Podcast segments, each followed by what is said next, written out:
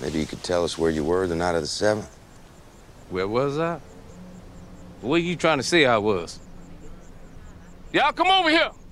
Come watch this nefarious man, what they trying to do to me. And you, how you gonna wear that badge?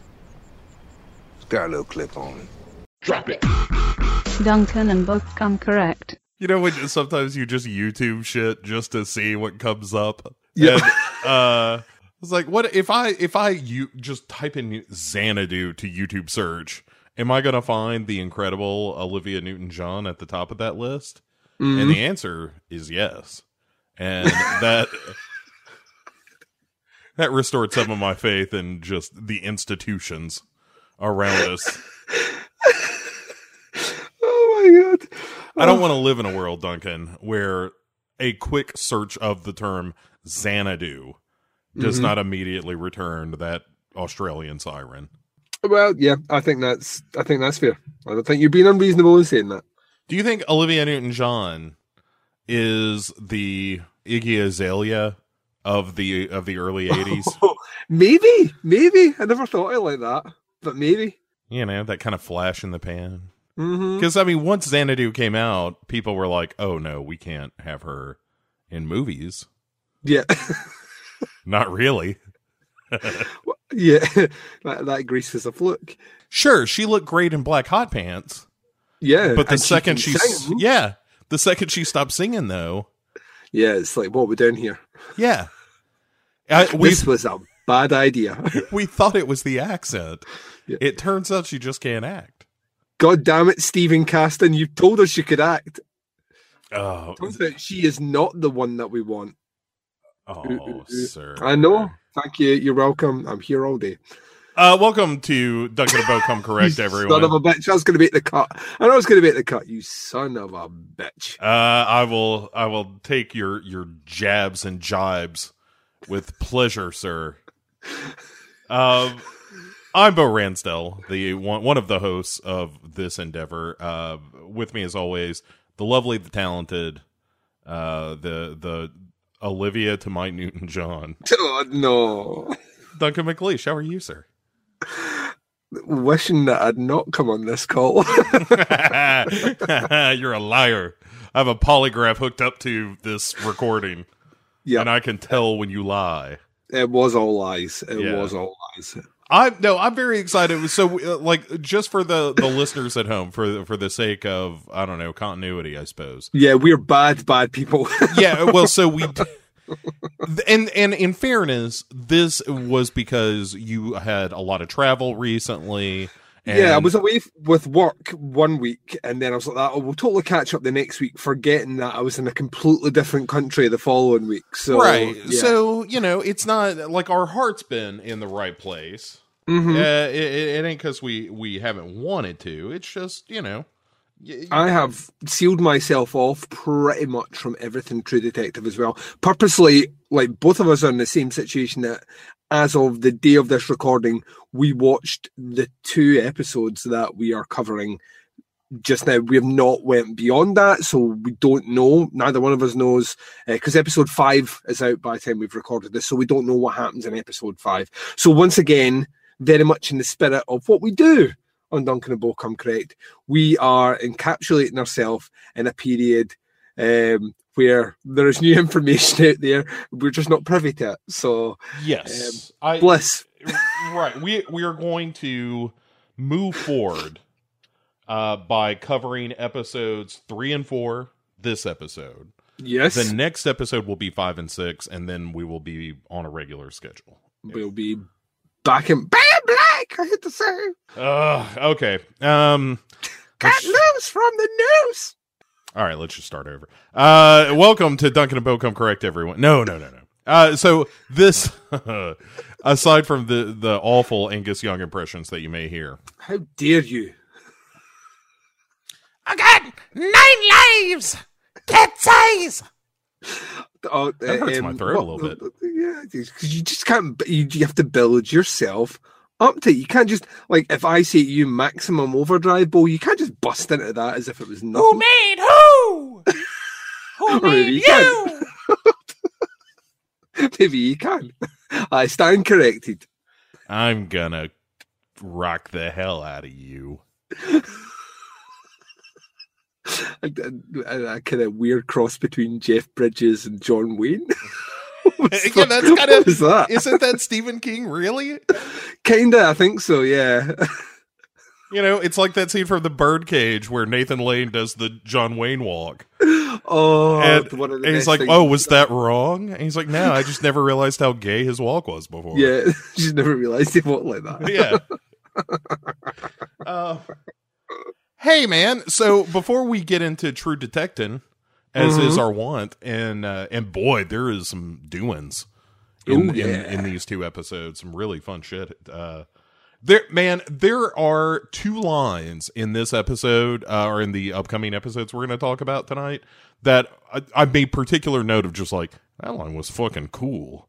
There's, uh, there was about like, and the thing is, I don't take notes, so I'm very much off the cuff on this. But there was about three or four things mentioned in this episode that I knew for a fact would tickle you pink. I was like, th- those are those are Ransdell lines if ever I heard them. You know, the sort of the, the, the sort of small attention to detail in the dialogue that I know specifically um, is your want from from TV shows that we we very rarely get. Um, yeah, there's a whole lot to love about True Detective this season. I, I mean, talk about coming out the fences and just, just like, ah, yeah, I can't wait. I can't wait. The, the, the once again the repeated, the repetitive use of phrases considering time. I'm like, right, we get it. Right. Fucking right, Nick. I just still imagine like Nick Pizzolatto's like writing room is just all clocks, and they're all set at different times. You're Some right. of them are, are not even wound up at all.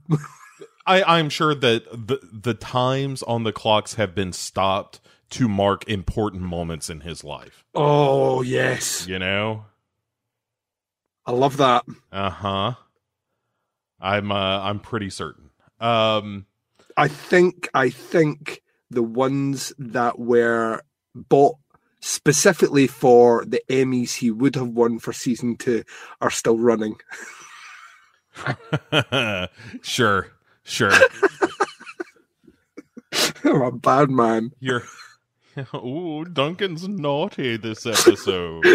You're Mr. Data. Oh, people may run about clucking their tongues, saying, "What has become of Duncan?" I, I'm just I'm just gloating that I never had a TV show that got critically panned. Well, I still loved it anyway. man. Yeah, I, I I think we're pretty pretty easy on uh on season two as as Yeah. um but before we get out to all the true detective stuff Mm-hmm. we we uh turn ourselves towards the the time honored tradition on this show of of talking about what we've been watching one good one bad Ooh, I've and watched a lot, boy. well you know you know the rules right. So, uh, you tell me, Duncan, what should I a uh, watch and have a delightful time enjoying, and b uh, avoid at all costs? Um, uh, well, I've only really seen one what I would consider not great movie. I wouldn't say it's a bad movie. I would just say it's it has some issues, um, some big fucking issues. Uh, but there are moments in it where there are flashes of greatness, um, and that would be Escape Room, um, the new Sony horror movie, which was dumped in January because that's where you put movies in that you want to try and recoup some money back on. Like any money? Like please give us some money. And the movie did really good money so much so that they're already talking franchise which made me hate the world. Um escape room is basically uh, a writer's room which consisted of one person who was clearly a fan of saw Uh huh. one person who was clearly a fan of Cube, and one person who was like, "Those are old movies, guys. I love Cabin in the Woods."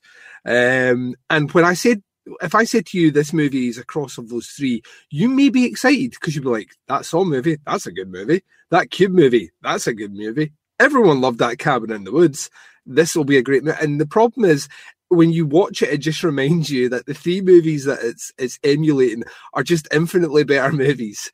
Um, it's it's got some serious issues, like serious issues. Not out, notwithstanding the dialogue, which is fucking terrible. for a for a, a major cinema studio horror movie, the dialogue is fucking terrible. Um, It's one- you're you're really selling it to me here. This is sounding Oh. pretty good. one male character says to another male character who asks him about a scar he has on his thumb, and he says, "Oh yeah, I got it like white water rafting or something." He goes, "Oh," and the, the guy that's asking him is like a gamer, like geeky gamer guy says, "Oh, can, can you still play computer games?" And he's like, "No," and they, they, "Oh, that's a, a bummer." And it's like, "No, instead of playing computer games, and this is his words, I have sex with adult women." Like a man says to another man in this movie, I have sex with adult women. And that's the phrase. And I was like, what?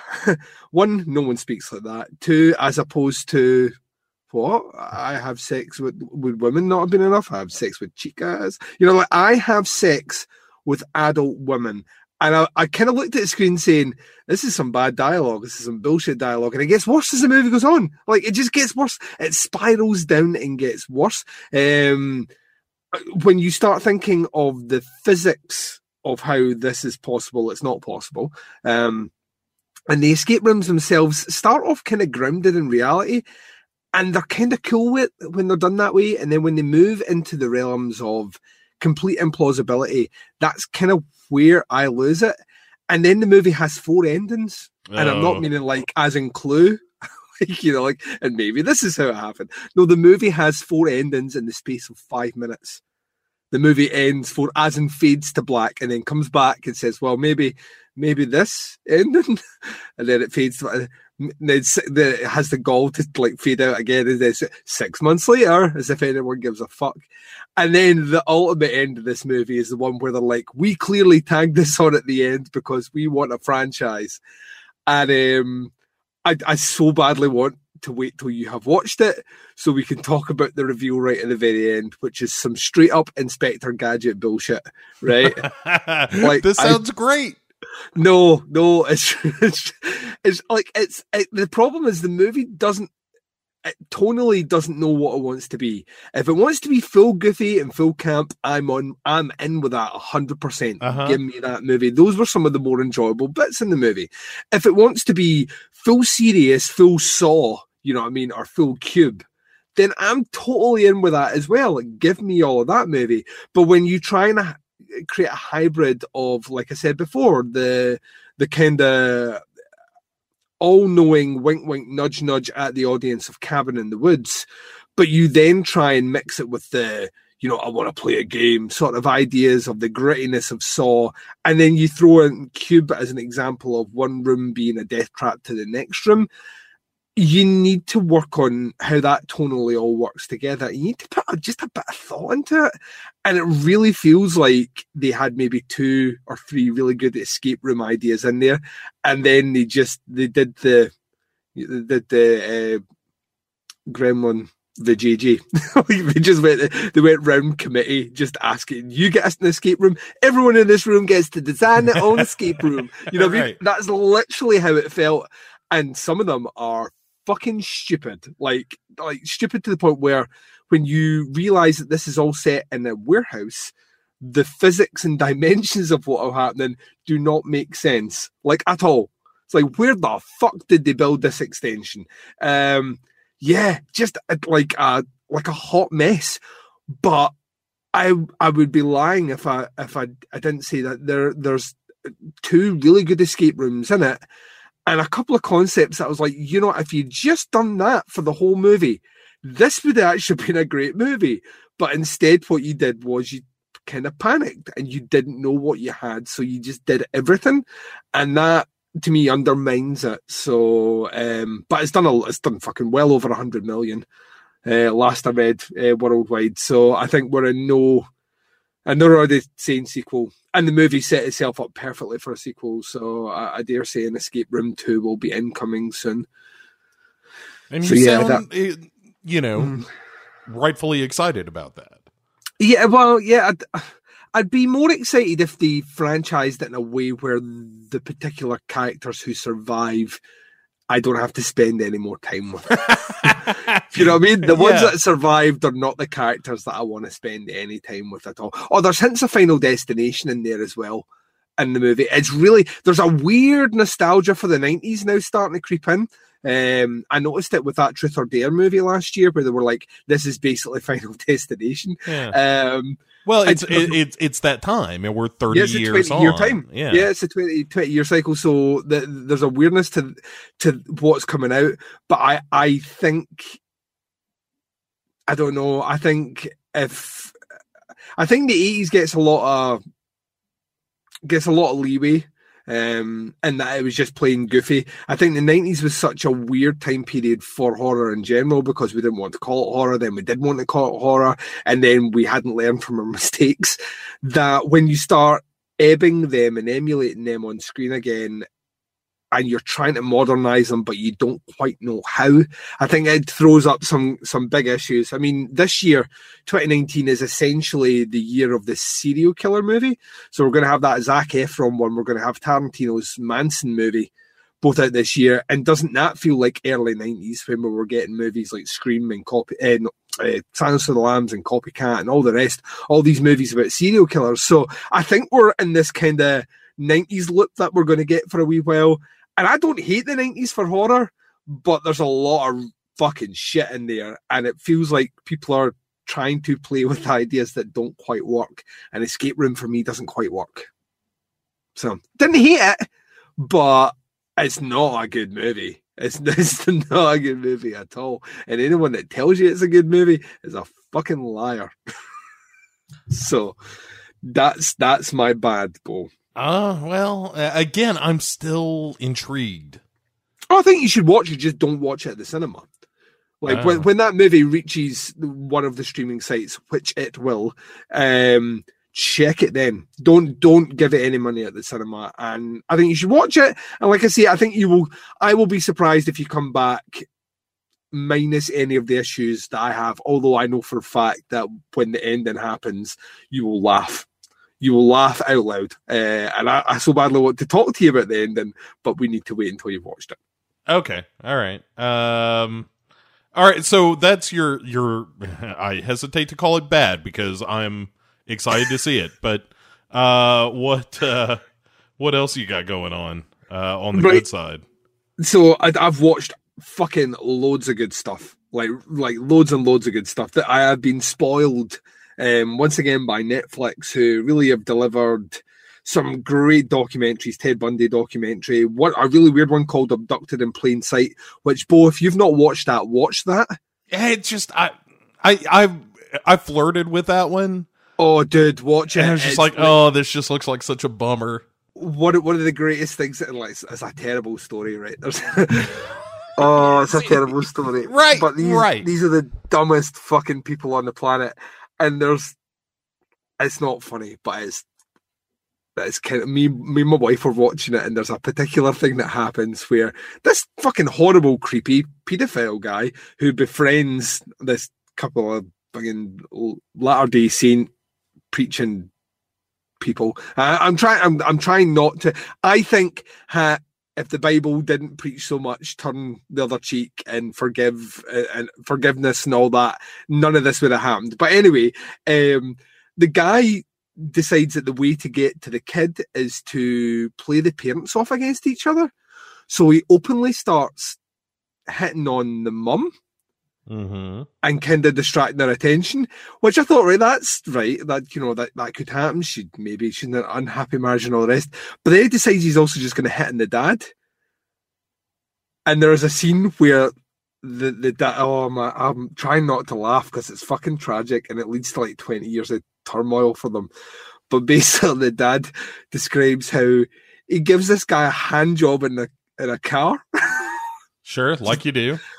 And he, he- he's like he's he's kind of looking off to the side. All sheepishly like saying it was the worst experience of my life but there's a kind of small wry smile at the back of it which makes me think you liked that a bit more than you said.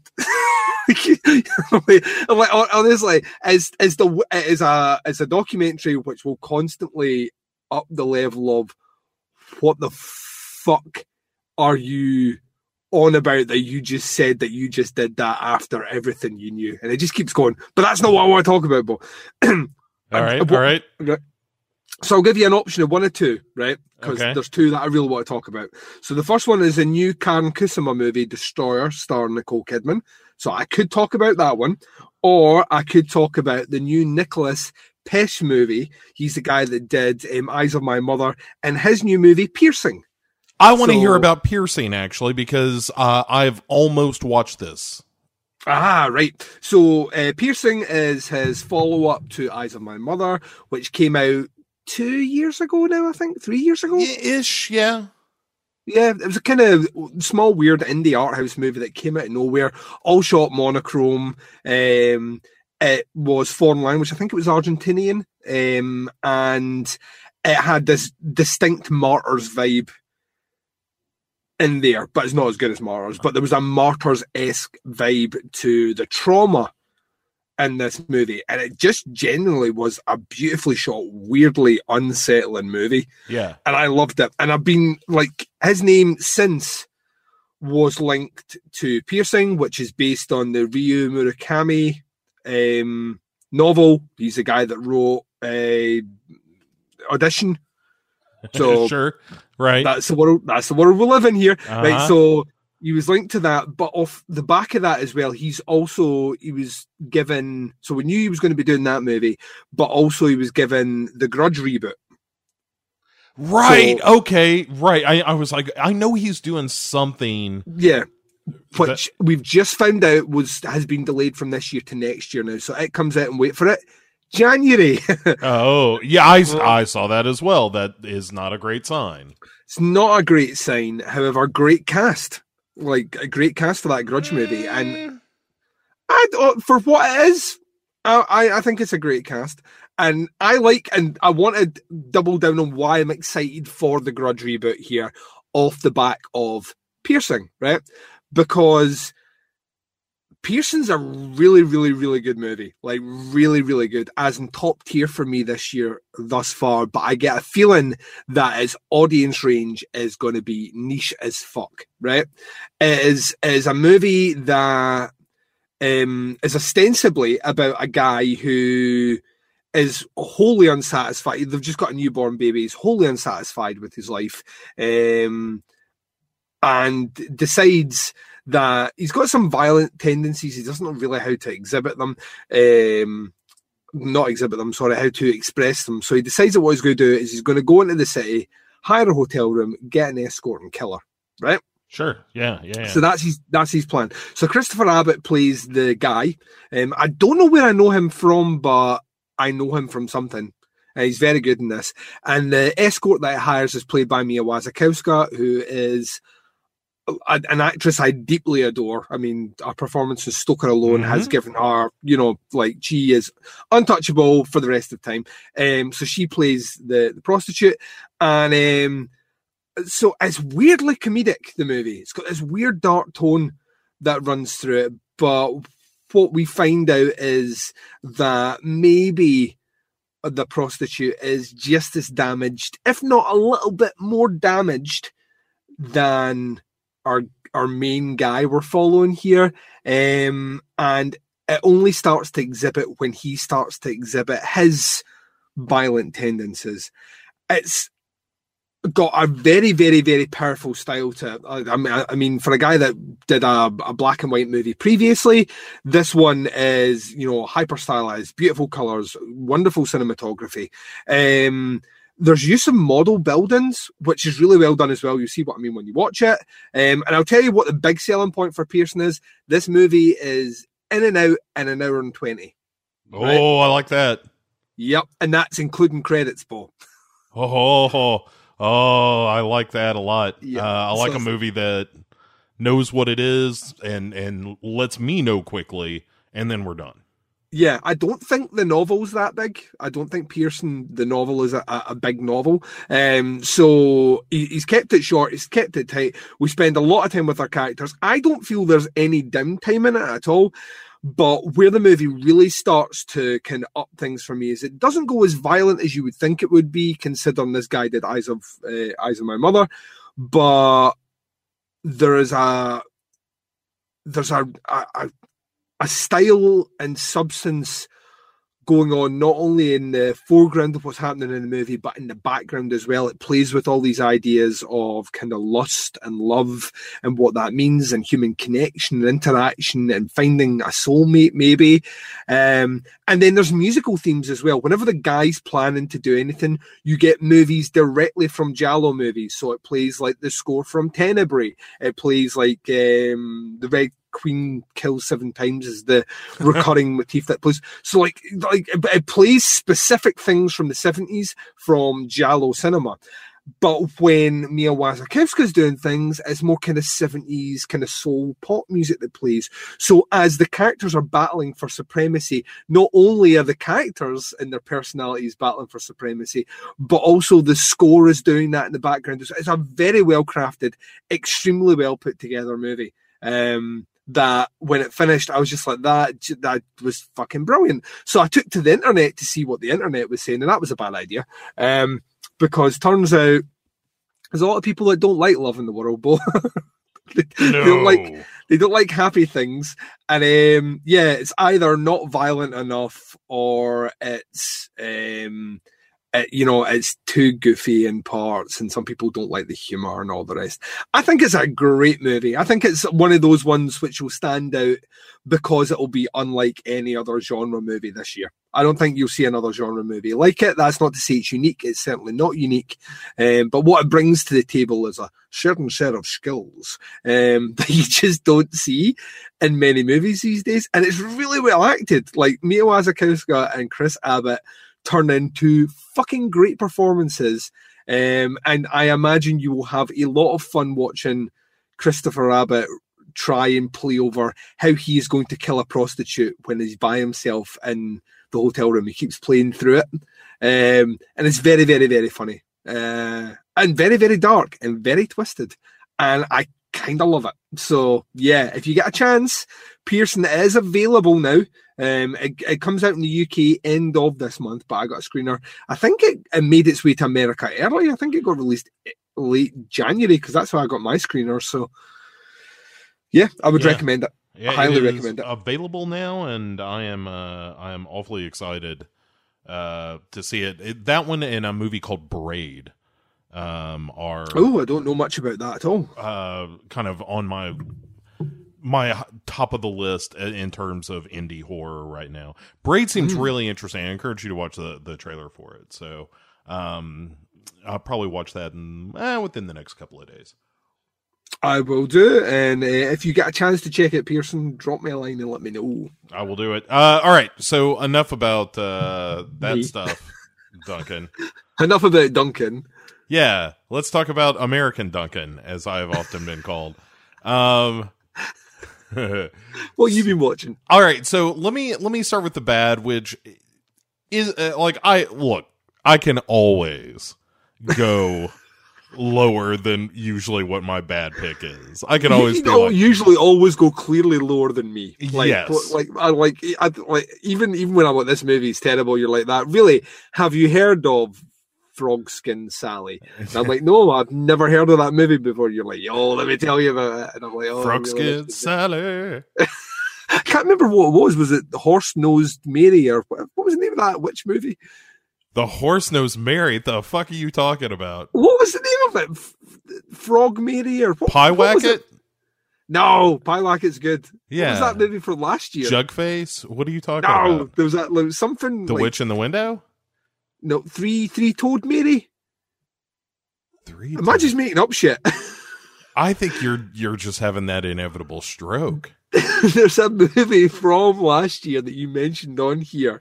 I think you maybe even mentioned it on the Power of the podcast, uh, which was a witch movie that was really bad, but you would Oh, recommend people watched it. And it was right. something like Four Toed Mary or something like that. Uh, oh, geez, what the fuck was the name of that? Um, See, I'm not. I'm not having a stroke. I'm having a distinct memory of me saying to you, "Bo, as long as I live, I will never watch that movie, regardless how bad and how bad." But I must watch it. I must watch this movie. I will never watch it. yeah. It, oh, geez. The Legend of something. Yeah, it, that was the subtitle Oh boy, that was a real stinker. And yeah, I was kind of quickly trying to flip through my list of, of stuff that I watched, and uh, I don't, I don't see that. I might have just not even written that one down, and just been like, "Look, let's all agree that it happened and just move on." Is lost to the ether of time. yeah. Oh, I, trust me. I'll before the end of this episode, I will have found it. Don't, don't kid yourself.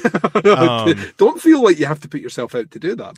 I look, it's not putting myself out that much because now that you mention, I'm like, I really should at least have have a record of that. Um. Anyway, uh, but that being said, yes, I can always pull out it. Like, hey, here is this shitty low budget thing that I watched that I. I went into fingers crossed that it would be either a, a diamond in the rough or so shitty that it becomes entertaining. And uh, that's not where we're going to go this time. Oh no. So I finally caught up to Hellfest, Uh, which is a movie that I thought I had seen a couple of weeks before when I watched a better film called Bloodfest. uh, I'm not. I'm not fussy on Bloodfest either. If I'm I, look, I don't think either of them are great, but at least Bloodfest was trying to have a good time.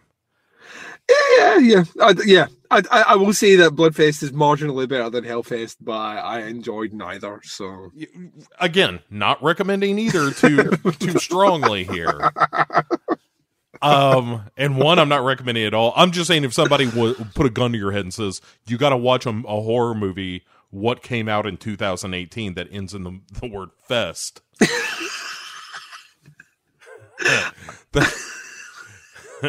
As I have done a couple of times myself um, then yeah, I mean, Bloodfest is the way to go. It's not a great movie, like you said, but at least I, I think its heart's in the right place. Whereas uh, when I watched Hellfest, which was the movie I thought I was watching when I watched Bloodfest, uh, and then at a certain point I was like, "This ain't a serial killer movie." And then I then like the smile came to my face and I was like, "This isn't a serial killer movie." It's like when Kevin realizes that his family's gone in Home Alone. Look. Oh, I fucked up. But in fucking up, I don't have to watch uh, a slasher. So, so anyway, uh, but I, I went into Hellfest uh, with a, as much of an open mind as, as I can have, and I think there are a couple of deaths that are okay. But other than that, I was just like, oh, this is just a whole lot of nothing. yeah, I mean, it's look, it is perfectly acceptable as a nouveau slasher that doesn't really have anything new to bring to the genre. But that's what it is. It's just like, Yep. hey, if you like slasher movies, this is one of those. But Yeah. that's kind of it. it got this big cinema release in the states. It didn't really get much of anything over here. Um, I say big cinema release. It played cinemas in the states, and I remember the horror community being fairly outraged that it wasn't. It didn't have many people going out to see it, um, and as a result, I felt kind of guilty. That I mean, it played for like a week in the UK, and I did not go and see it. And I kind of tried to go and see as many horror movies at the cinema last year as possible. Um, I even sat through that fucking terrible Slenderman movie. So you know, I, I made an effort, and uh, I I got it on. I got on DVD when it came out, and I sat down and I watched it, and I like I. I will not support a movie for supporting a movie's sake. You know what I mean? Just because it, it's a horror movie, um, and I, I don't know what sort of rose tinted glasses. I, I think it's because slashers are so infrequent now that when they land, if you are a slasher fan, you just like shoot in your pants. Um, but I like to me, it was just everything that I, everything that I'm tired of of a slasher movie in a, in this movie. I just it was cliched to the nth degree. I knew exactly where every single thing was going. I struggled to find one likable character in it, and I had no vested interest in seeing any of them survive. Um, so like by the time the movie finished, I was like, yeah. And then the movie once again kind of has the balls to kind of wink at the camera and be like, maybe another sequel, and I'm like, maybe not. Let, let's not get crazy here. Let's just leave it one and done, please. Yeah, I, I mean, it's hard to fault a, a slasher for setting itself up for a sequel. I mean, that's just sort of. But But some it- of the best ones are the ones that you like. Some of the ones that spawned the most franch like the most franchise entries are the ones that were never supposed to be. You know what I mean? It's just like in their wildest dreams, maybe they thought it would be. I think there's a presumption now um, that if you're making a slasher movie, that not only are one, you're going to create the next slasher horror icon, which you should never be as bold to think that, um, and two, that you know your your particular movie is going to be franchisable, and that's. I, I think that's the, the wrong approach to have, and I think Hellfest is really, really, really trying to be that movie. And yeah, I, I just I don't know. I don't know what the word. I out with the cool setting, which once again would have stood out if there hadn't been a Bloodfest movie. Um, I don't know what they were. It just seemed like cookie cutter. Like Yeah. it seemed like a really cookie cutter movie, and I read a lot of reviews that told me I would really like it, and I I watched it, and I was like, yeah, Duncan would have liked this had he not already seen a hundred movies exactly the same. right. Yeah. Right. Yeah, this is this is like baby's first slasher.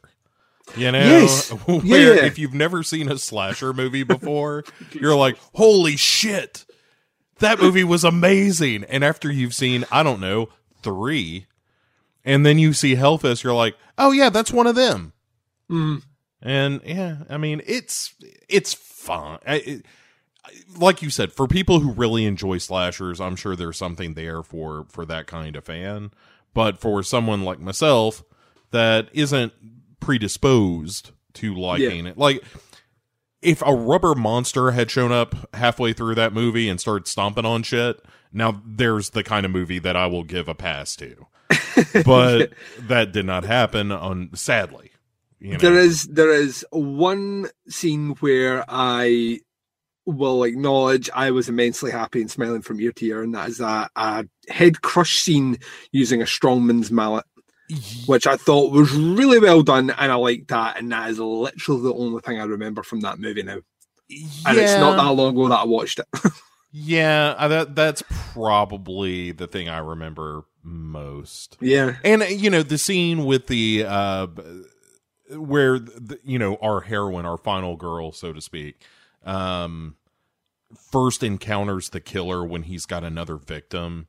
And it's Yeah. that sort of thing of like, oh, is this real or is it not real? And it's Yeah. like, oh, okay, that's kind of a, a cool moment where you have somebody in in true mortal terror begging for help and it's like oh well this is just part of the show hmm that kind of stuff is, is cool um up until it's not you know like then then it doesn't really ever do anything with that substantially you know? It, it's a real disappointing movie.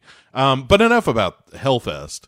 Um remember if you're only going to see one horror movie that ends in fest make it bloodfest everyone. Um but let me tell you about the thing that I, i've actually been real excited about watching lately uh sort of surprising myself uh in, in how much i enjoy it.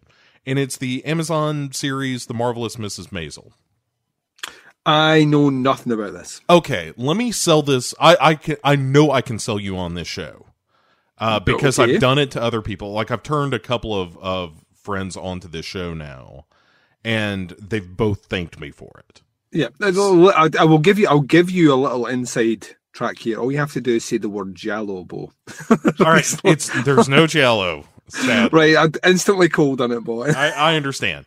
Um, I'm a bit predisposed because I'm I, I really enjoy stories about comedy and and like right. the, the the creation of comedy. Mhm. And uh, so anyway, the marvelous Mrs. Maisel is uh, the story of a woman named Midge Maisel who lives in like the late fifties New York City. She comes from a, a very Jewish background, uh, married a good, you know, upstanding Jew boy, and um, they have this perfect life that they've built together. And he wants to be a stand-up comic, but she's kind of the funny one in the relationship. I'm uh, telling you the first 15 minutes of the show. Um, So they end up going to uh, a, a club where he gets on and performs, and there's a night when um, she discovers that he is basically copying the act of I think it's like Bob Newhart or somebody. And uh and when she confronts him about it, she's like, Hey, you're telling other people's jokes. And he's like, Oh, everybody does that. That's how you get started, sort of thing. And then he has a really terrible night performing bombs, and then in a in a fit of sort of emotional peak, decides that he's going to leave his wife and two kids All right. and take up with his secretary who he has been having an affair with. And as a result of this turn, Midge Maisel, who has always been kind of the brains of the outfit, first takes to the stage and gives this impromptu performance where she is ultimately arrested for flashing her, her exceptional tits on stage. Nice. Sold. Duncan's in. All right, that's step one uh, of my here's how I get Duncan to watch this show. Step two, Lenny Bruce is a major character on the show. Um, he's not in every episode, but in terms of just you know sort of stand up comedy and the history of comedy, he represents that turn from um, sort of the the Catskills uh, kind of humor um, to a more like George Carlin. We wouldn't have a George Carlin and a Bill Hicks without Lenny Bruce. And Lenny Bruce is a really fun character on the show. Um, it, it- the way that it kind of details the that era of the 50s in like Greenwich Village and all these little clubs that are doing like folk music and all all this kind of stuff. The stand-up comedy on the on the show is legitimately pretty funny or at the very least authentic, which is I'll take in a pinch because most of the time in a movie or TV show when you see a stand-up comic performing, you're like, "Oh, this is terrible." Like if you if you saw this stand up, you would fucking walk out. Um, and and in this this show, it does a great job of making the stand up comedy feel um appropriate to the character in a way that when she is kind of making this journey through the ins and outs of working clubs in New York as a female stand up comic in the 50s, it's really fun. Um, so it's it's a great show. Tony Shalhoub is really funny on it. Um, uh, what's her name? Alex Borstein from like Family Guy and Mad TV and that kind of thing plays her manager, and she's very funny on the show. Um, it's just really good. Like it's one of those shows that I I. I liked the stand up comedy element of it, but I wasn't crazy about the family drama side of things as I was watching the show. Like all the stories about uh you know her relationship with her husband and with her parents and her parents with her parents in law and, and that kind of thing. And then as the show's gone on that's really captivated me. So now the thing that i didn't like about the show i actually really like and the thing that i liked about the show to begin with i like even more now.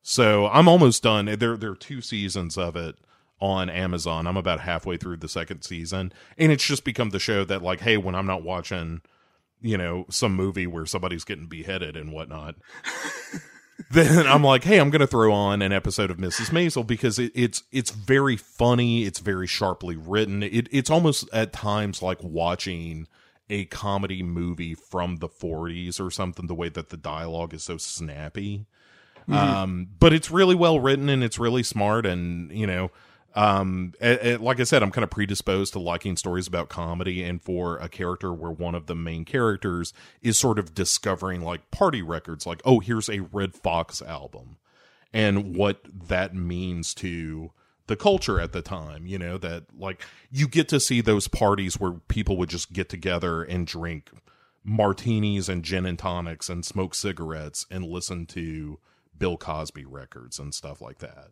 Yeah. um it, it's cool. I, I really like being in that world and it's and you just can't say enough about uh the the main character uh is played by rachel brosnahan i think is her name. Um and she's won like every award in the world for this role. And and i but i never watched it and now that i'm watching it, i'm like oh she totally deserves every award in the world. Um she's incredible on the show. Like it wouldn't work even a little bit if she weren't amazing on it. It's sort of like uh what's her name? The uh the girl from Orphan Black, Tatiana Maslany, Oh. something like that, mm-hmm. where w- you see like two episodes of Orphan Black, and you're like, "Oh fuck, she's incredible," You know, like she is an impressive actress, and that's kind of how Rachel Brosnahan is. After you see a couple of episodes of uh, Mrs. Maisel, um, you you start to really get an appreciation for like how good she is on that show and how um, she she can deliver these supposedly impromptu uh, comedy moments, these beats where she just in a fury takes to the stage and just lays down some comedy. Uh, and it feels great like when you're watching that because she she brings such an energy to that role. Um, and it's kind of fascinating because you know I'm not Jewish, I never Yeah. have been. And it's kind of interesting to see sort of that the community at that time. And there's like a running gag where there's one guy, Kevin Pollak plays the father-in-law on the show. And uh, there's a running gag where he keeps talking about the 13 Jews he saved, getting them out of Germany in World War II. And everybody's kind of tired of the story Oh, yeah. you know, where they're like, you know, at one point he even he's even talking to uh Midge Midge's uh father, played by Tony Shalhoub, and he's like, you know, sometimes I get the impression you don't like the thirteen Jews story, and he's like, I, what are you talking about? I love that story. You know, you save it's so remarkable. You save thirteen people. He's like, eh, just sometimes you look like you don't care. and it, anyway, it's it's a great show and one of those that I recommend if you want like that uh that amuse bouche of a show that that sort of palate cleanser from all the stuff that we watch sometimes that's like grim and terrible.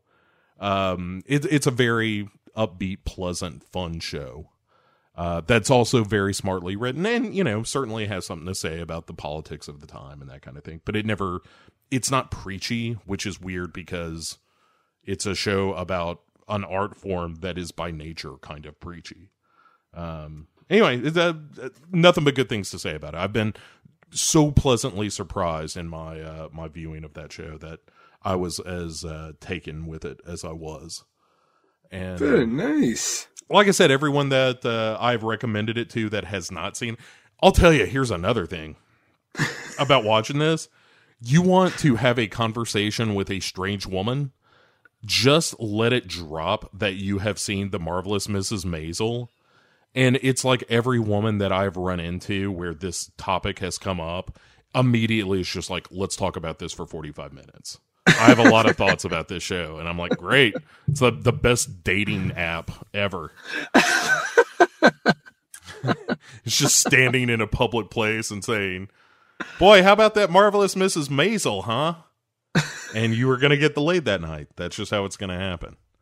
Um, enough about that, Duncan. I feel like it is time now to turn our attention to the business at hand, which is, of course, being detectives. Yes, that is what we are. And So, so like before we get into this, I have some uh, some things that I just want to say. Um, some corrections for for the show, which Yeah. is rare because we are rarely wrong about anything. yeah, I've, I want to say, uh, like, I want to say that we both kind of had it in our head that what I said at the end of the previous episode was wrong, but neither one of us just could be bothered correcting it. That's that's how I feel. Um, so, uh, very very quickly, very very quickly after recording um, a review of episode number two.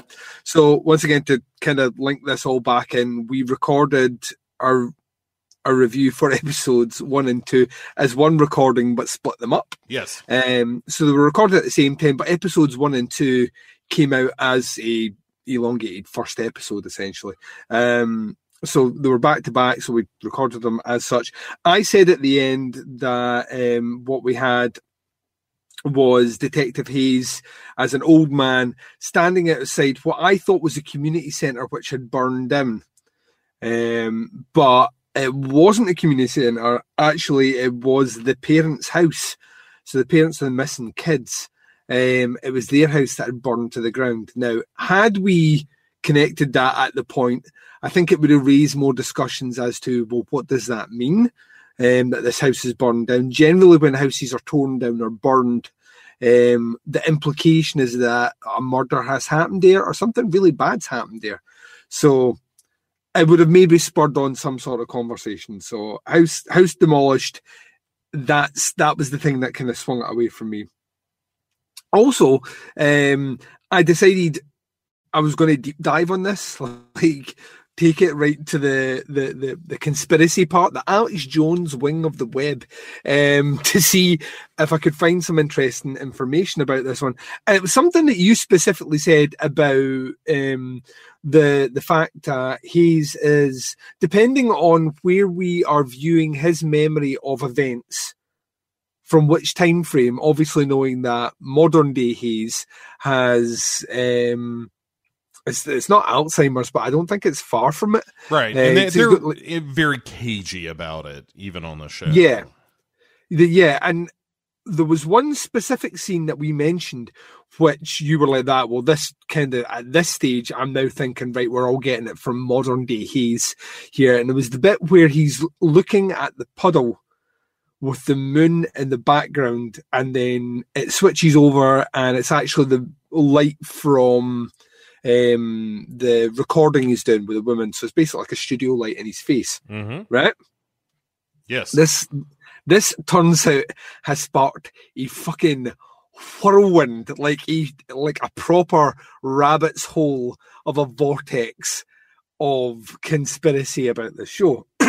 namely, namely, the the fact that there is a detail that is mentioned quite a bit um, in that first episode, which is factually inaccurate and people are now saying, well, it's mentioned so much that it's in- inaccurate for a reason, and it's specifically about the moon, right?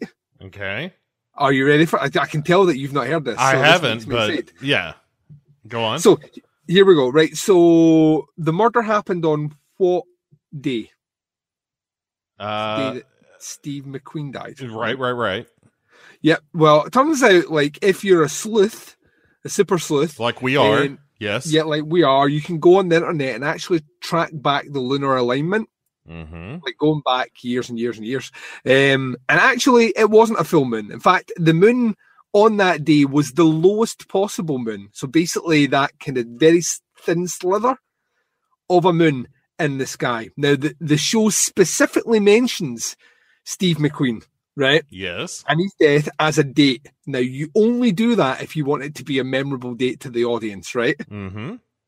and it specifically says in that first slide, but I went back and checked it. The story starts off with he's basically saying, Yes, I remember that night, it was a full moon.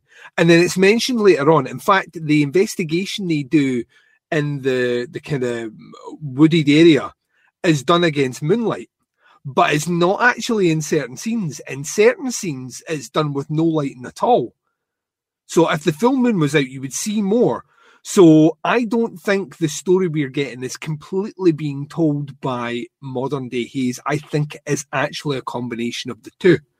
So I think if you take that into assumption, um, the fact that it makes this bold statement about the moon, uh, I think if you take that into assumption, I think what we have to assume is some of what we're seeing is 100% accurate as to what happened there, but some of what we see is deliberately misleading because the character that is mem- uh, remembering it doesn't remember.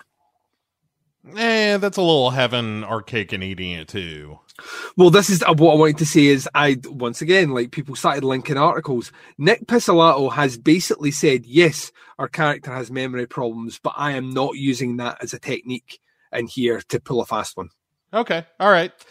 But at the same time, I'm like that. But if you were, you wouldn't say you were. you know what I mean?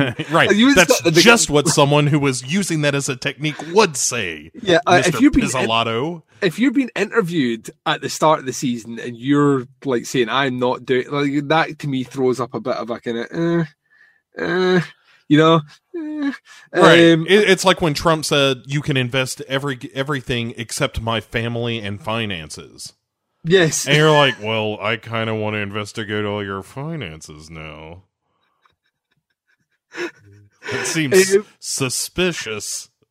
So the, the, another thing I was going to say is that um, he said that he he had not read his wife's book on the case, but he had started reading it at this like in modern days. Hayes had started reading it before he was getting his interview, or he was picking it up, or he'd been flipping through it, right? Right. at that point. So once again, working on his recollection, modern day Hayes may be misremembering facts based on what was written in his wife's book. well, well. yeah, and also like we know from these episodes, that was not the first time he read the book. I mean, he in in these episodes in 1990, he says he Yeah. read it. He said he said he said he tried to read it. He, get, he gets so far into each time and he has to put it down because he doesn't like the repetitive use of his name in it. Yeah, yeah, but he's like he's not unfamiliar with the book or anything.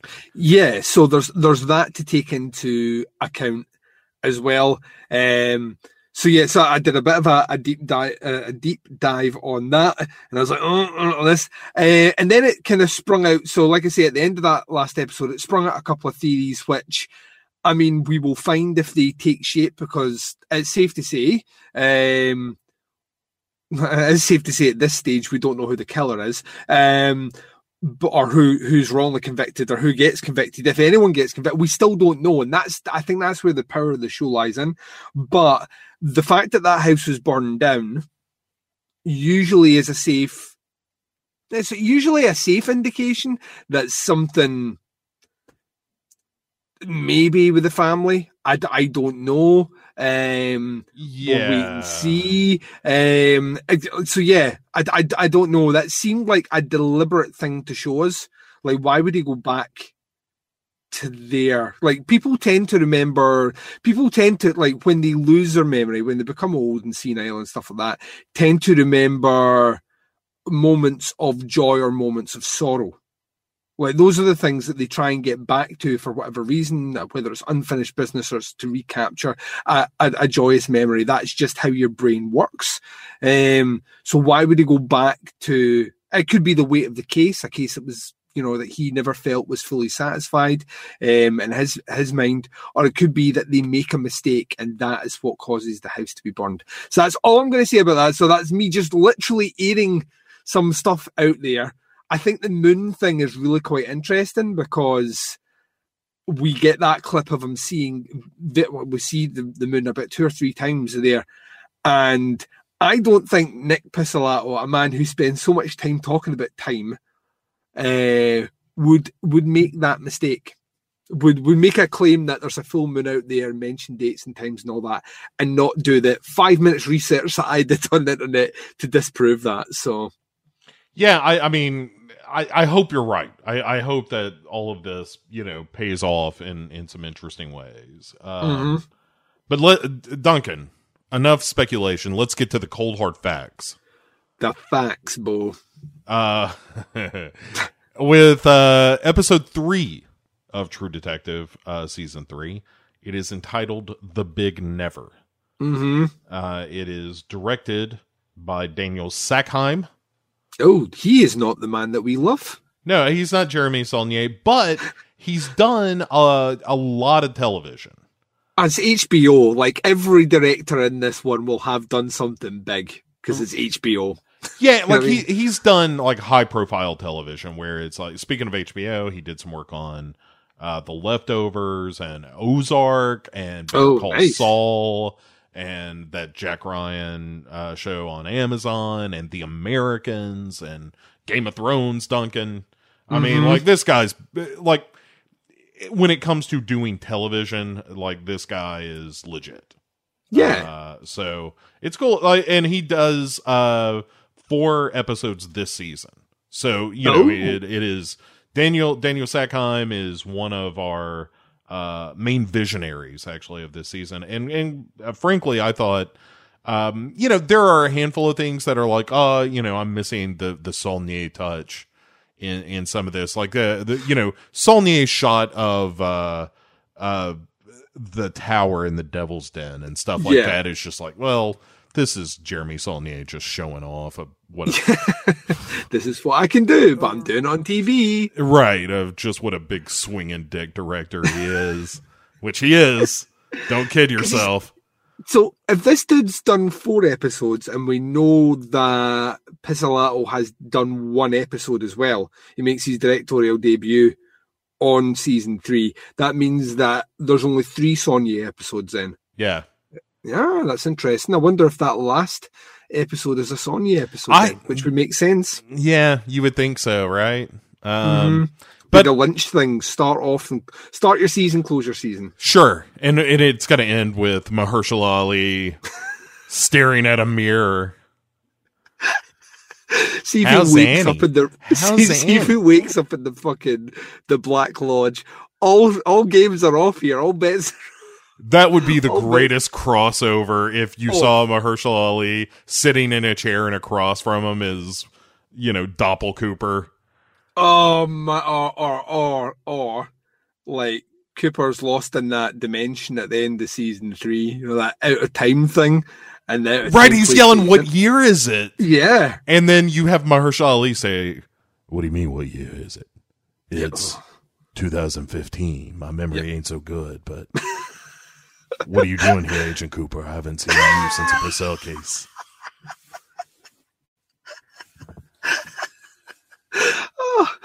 Oh, let's, yeah, let's- we can we can live but dream. All Uh, right, fan fiction, lots and lots of fan Yeah. fiction. Oh, it'd be so good. Um, Anyway, anyway, anyway. Yeah, yeah, so yeah, the, all right. the, the previous ep- the previous episode finished with not only uh, Detective Hayes being a bit confused outside of a burned down building, but um in that so that's in modern time frame in the 90s he is uh, you know kind of despondent that he's trying to get to the bottom of what he may have missed that you know has has brought this case back to the attention of of people now investigating maybe a wrongful conviction. But back in them 80s bo. Um the parents had received a letter. The the son is dead but they received a letter a ransom letter that basically said don't look for the girl she's alive. So that's kind of where we left off episode two. So like i say we have a murder in the 80s of a boy a girl who is missing uh, with a ransom note.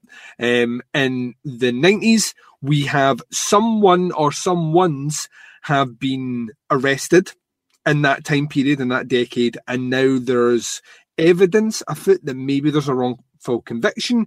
And in the 2015s, um, he has distinct memory problems. He's been interviewed by some documentary crew. Um, he's incredibly paranoid. he has a gun. He's got a gun. Um, so he's got, he's got a gun. He's got a And, uh, gun.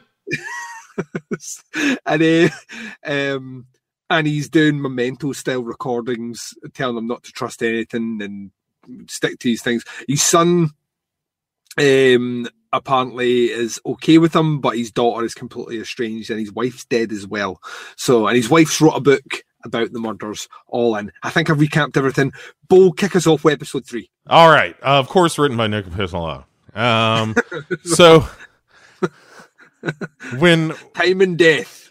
yeah.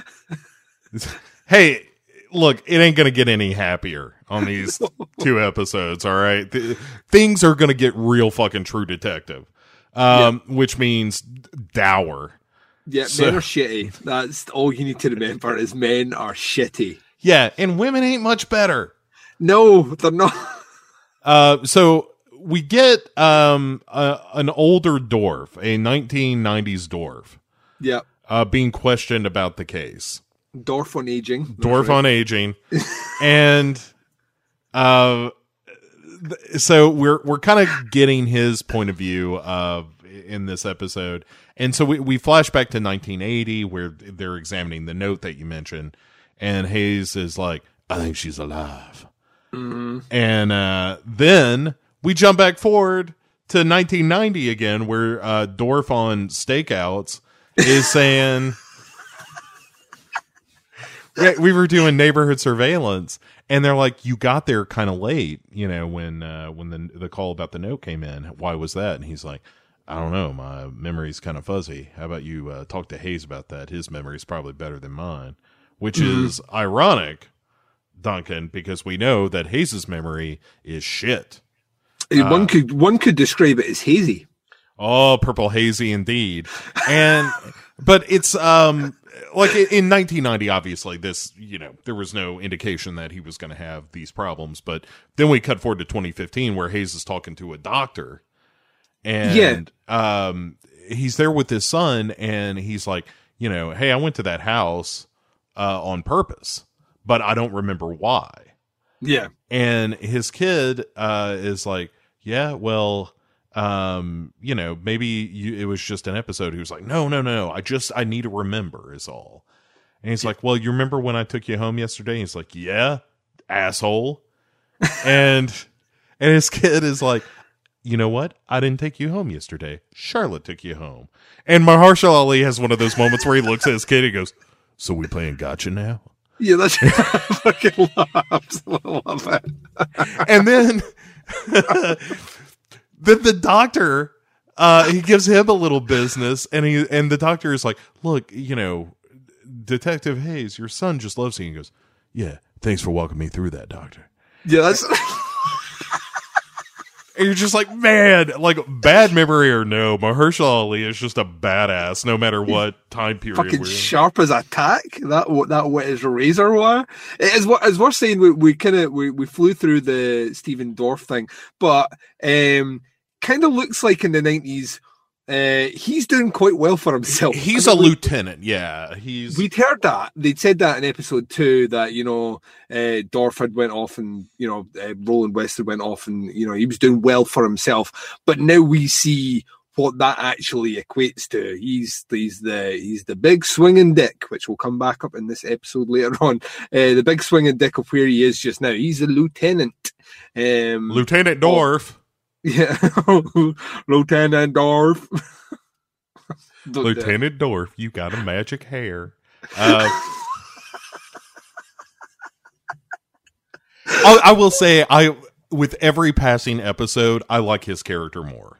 Oh, he's bro. He's like he is having the time of his life. He is once again. I, I, this is why I love True Detective. Like True Detective, I think gives like, every season gives at least one actor a chance to do something that we haven't really seen in their repertoire to the extent that they're doing.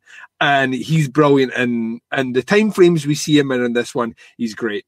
He's, Yeah. he's, he's really really good. He's he, like he's a character that is constantly doing the right thing or Yes. trying to. And that's what Yeah. I like because he seems when you first look at him, you're like, he looks like kind of a shitbag. but because he's you know he's just the dude with the muscle car and the comb over in the 80s and all that. And but as time goes on and and, and the more we see of him in these episodes i'm like you know what? Roland is all right. Like that dude is is pretty centered uh yeah, as, as he, a has whole. a specific thing that he, he mentions coming up very soon about kind of filling in some of the blanks. We know we're going to inevitably end up seeing why it is that he's ends up where he is in the nineties. yeah I mean, that's that's inevitable, but from what uh, West's recollection of that is, is you know, it wasn't necessarily all his fault, and basically everyone in the higher establishment has done pretty much everything they can to fuck this guy over. Right, right, and even his like the uh, we'll get into it. We're we're just gonna Yeah. save all this talk about how much we want to fillet Dorf uh Yeah, on this episode. But anyway, Dorf on Felicio. that's right. I've been thinking about that. anyway, uh, so and what back in the doctor's office though, um, the doctor uh, is asking him like, "Well, did this place have any significance to you?" And Hayes's kid, uh, wh- what's his son's name? I can never remember what his stupid son's name is. Um, I, we'll, we'll just call him Hayes Junior. How about Jerkface Hayes? So Jerkface Hayes That's not a nice thing to say. um, is like, yeah, he's been working on this old case. And then Hayes says, well, look, look, you guys don't even know what this disease is. And the Yeah. doctor's like, well, I mean, we no, not a hundred percent, but we got a pretty good idea. And he doesn't reveal what it is. But but it it doesn't matter because before they go too far down that that road, uh, Hayes just goes, "I'll tell you what, you try to put me in one of them homes, I won't shoot myself right in the face." and everybody's like, "Whoa, whoa, whoa, man! Let's just like bring it down a couple of degrees here." It's it's been it's been five minutes and Pizzolatto hasn't diced with death yet in the script. Right, somebody hasn't threatened to kill someone or themselves. So, like, as as per the the union rules, Mahershala Ali was like, "What time is it in the script? I'm gonna kill myself to death." And uh, everybody's like, What, what "Chill out, man." What happens if his memory problems are related to a attempted suicide?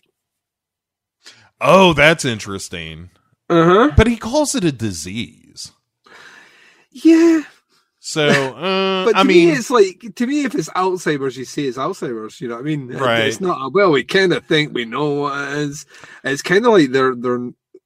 Yeah, they're but why would they still? aloof. Let, but why would they let him have the gun then? I t- But you argue with them? Eh, fair enough. If, if he's like, hey, the reason you got such a bad memory is because you got a bullet between your ears, dummy. Plus, plus, he's not shown the gun to anyone else yet. He just says he's going to shoot himself. Um, right. It's yeah. only in these recordings that he's like that. You know, remember the gun in the top. Well, he says, "Remember, there's something in the top drawer." Doesn't even tell him it's a gun. Well, but Doesn't he's even himself it's a gun. he's even looking at it in the dumbest scene of Yep. this. Anyway, we'll get to that in a minute. But Anyway, so so after he he threatens to kill himself, we jump back to 1990 where we have kind of a nice scene between uh, Hayes and Amelia. Um, and this is after um, they've learned that uh, the Purcell girl was was seen, or that the, her Yeah. fingerprints had, had popped up, and so they're on a stakeout at this drugstore, and isn't that a weird thing? We never covered this at all. Isn't that weird? yeah, I mean it's Fingerprints just to me seems like a weird thing for them to. How would they have that? well because it was a robbery, and so Yeah, but how would they have her fingerprints on record if she was missing when she was like six? Oh, I mean, it could have been even in her album or something. Like, there's all all kinds of stuff like that, like where you take the the finger and toe prints when you're a baby. Really? Yeah, yeah, yeah, and put them in a family album and, and stuff. Yeah, you can extrapolate what that looks like as an adult. I, I mean, your fingerprints are your fingerprints, right? I don't know when they solidify, but you know, Just seems strange that they would just have that on record. maybe she had a uh, had a How old did record. Maybe In she, the nineties. yeah, maybe maybe she had been booked before Duncan for solicitation. It is As- True Detective, As Nick Pizzola's worldview, right? hooking it from the age of five. Uh huh. Uh, so it just seemed like to me it seemed weird because all this fingerprint stuff like it's when I thought I, was I was like oh this cool stuff and then I thought about it after the fact and obviously I have a couple of weeks to think about it. But it's in 1990 right? So we're still we're still kind of on the cusp of DNA technology and they happen to have the missing girl's fingerprints on record from when she was a girl that they just happen to match it seems weird that that to me is a detail feels a bit A little thin for you. yeah, yeah, like doesn't feel like the rest of the show. Uh, I, Uh, I was distracted by the fact that Amelia, as played by uh, Carmen Ejogo, Right? I She's think- killing it in this show as well. um, because she's like, "Hey, you want to get a hotel and get drunk and fuck?" and I was like, "Yes, I want to see that happen for both of us yeah, that's on this show." that's that's what they call the Ransdale Thursday night. Uh huh. So Ransdale Thursday. Yep, just me and Carmen Ejogo. I was gonna say sometimes it's just Bo a bottle of Jack. Uh, you know, any port in a storm. Yep, Um, someone's getting lucky. but Bo- th- Bo's getting lucky. Uh, there's a really nice callback to the first episode, like when Dorf was like, "Hey, you want to go kick the shit out of somebody?" And he goes, "Lord, that'd be nice." Um, Yeah. There's another. There's a callback to that when after Amelia is like, "You want to go fucking get drunk and and screw," and he and he goes, "Lord, that'd be nice." Yeah, And but he's kind of complaining like, "This is just this case is this thing between us. Like Yeah. we're both obsessed with it." and um, they they talk about the fact that the fingerprints found in uh, inside the the drugstore were confirmed to be the the little girls, uh, or you know, grown up now, uh, ten years on, and he's asking like, well, we need to know if there's uh, other information, but the uh, police department here is kind of stonewalling, and we really want to know if hey, are there more prints out back, maybe Mhm. and uh, Amelia is uh, she's like, "Hey, I've been working on this book, so I'll, I'll tell you what. I'll go to this police department and tell them I'm I'm working on the case, and maybe they'll tell me instead of you because they're stonewalling the police department. But maybe they'll tell a writer if I get all you know bookish and sexy uh, as she she she calls it." Yep, and she does. Right. And he's like, all right, that sounds pretty good. And she's like, well, you want to hit that motel room now that we have a plan? and he's like, all right, let's just go screw then. And sure enough, like he, she's like, well, start the car, and they take off for the motel, which is great. Like it's it's a nice moment between where it's like, yes, there is this case that is it, that they're both obsessed with to an unhealthy degree, but also they do love each other. Yeah, And Uh, we, we find out that it's like we, we're going to find out very very quickly that there is there is a price that you pay for both having the same obsession.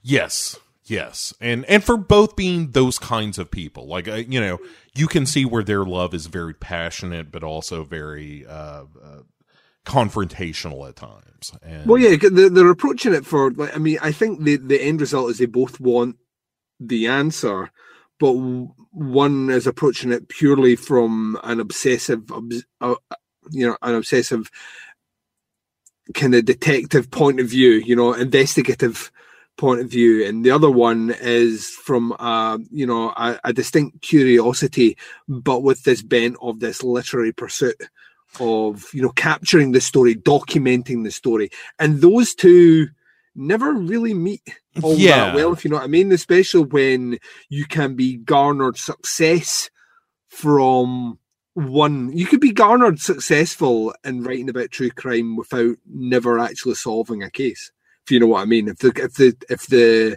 the murder is entertaining enough people will buy the book and you will become successful over it. If you're the detective investigating it though the only success you ever get is if you solve it which i really like that idea because nick pizzolatto what does he do for a living? He writes crime novels. Right. so, and I imagine he probably has taken quite a bit of shit online from real. That's how detectives act. That's not how detectives talk. So, I don't know if he is putting a little wink or a nudge in here, but I kind of like that concept in here.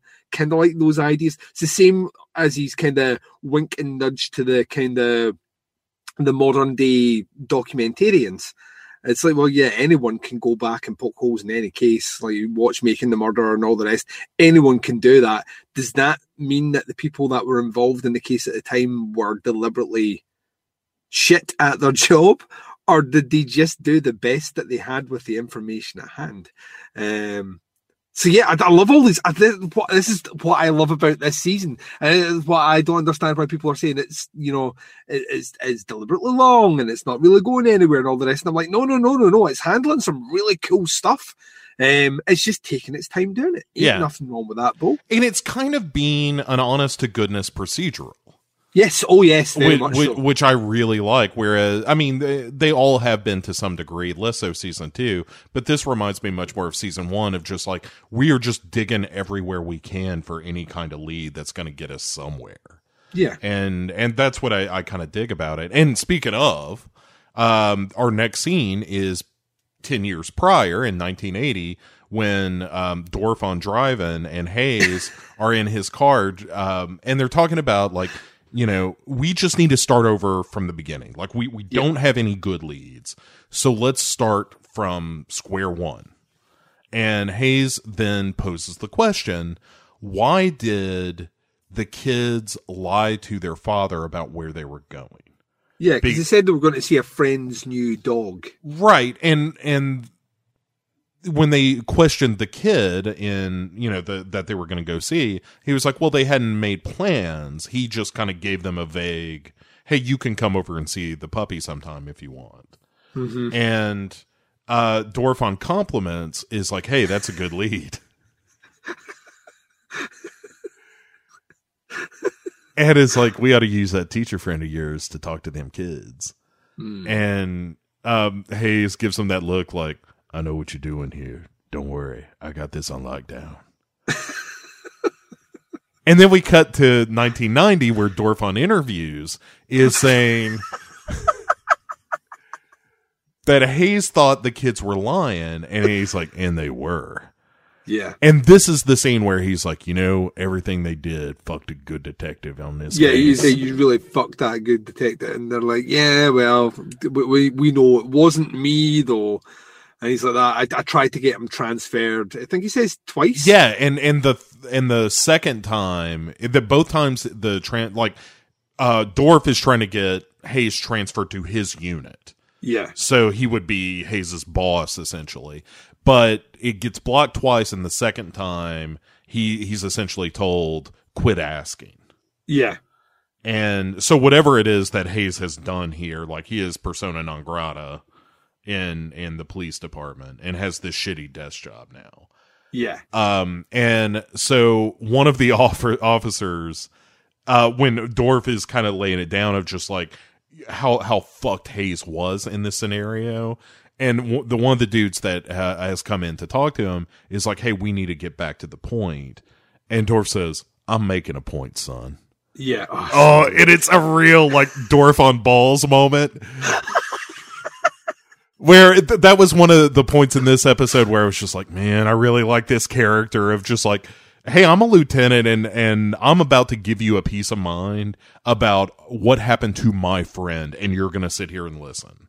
yeah. And oh, it's pretty good. Great character. Great It character. it is, and uh, like I, eh, let me just say, I have never thought to myself, Stephen Dorff is a really good actor, and uh, maybe it's because most of my experience with Stephen Dorff is in the movie Blade.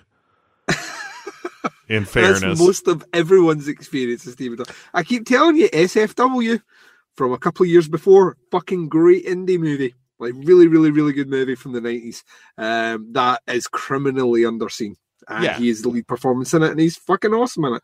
So yeah, I, and I think he's really good, and like you were saying earlier, like the you know this is a show that has given a showcase to certain actors, and I really think this is this performance is going to mean you are going to see Stephen Dorff in more stuff.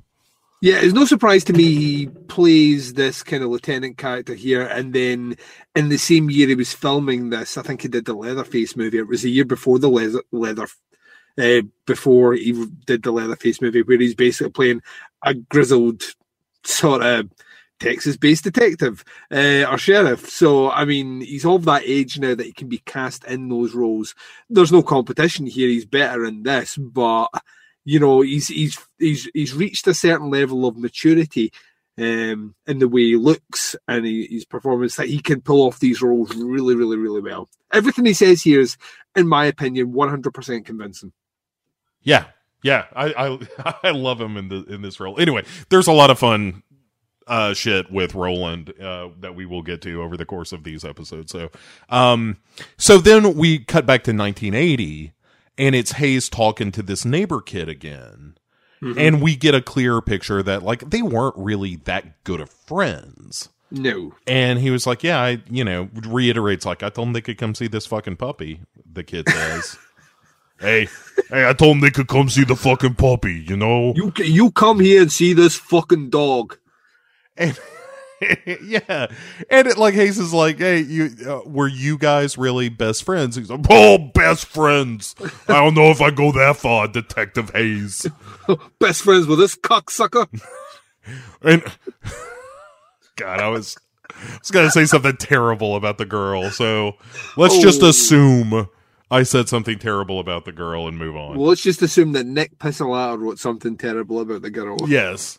And so then uh Hayes and and Dorf go to uh the kids' house, the Purcell house, and they're asking like, "Hey, uh if the Boyle kid was really best friends with your kids, did he ever come to the house?" And Scooter McDrinky is there. and he's like, "No, I guess not." And Dorf then is like, "Hey, we want to go back through the kid's stuff because we might have missed something in light of this information." And Hayes is uh starts investigating, and the sad mom in this Yes. scenario is giving him a real hard look. And then Dorf on co- cartography finds a map I yeah, it's in my kind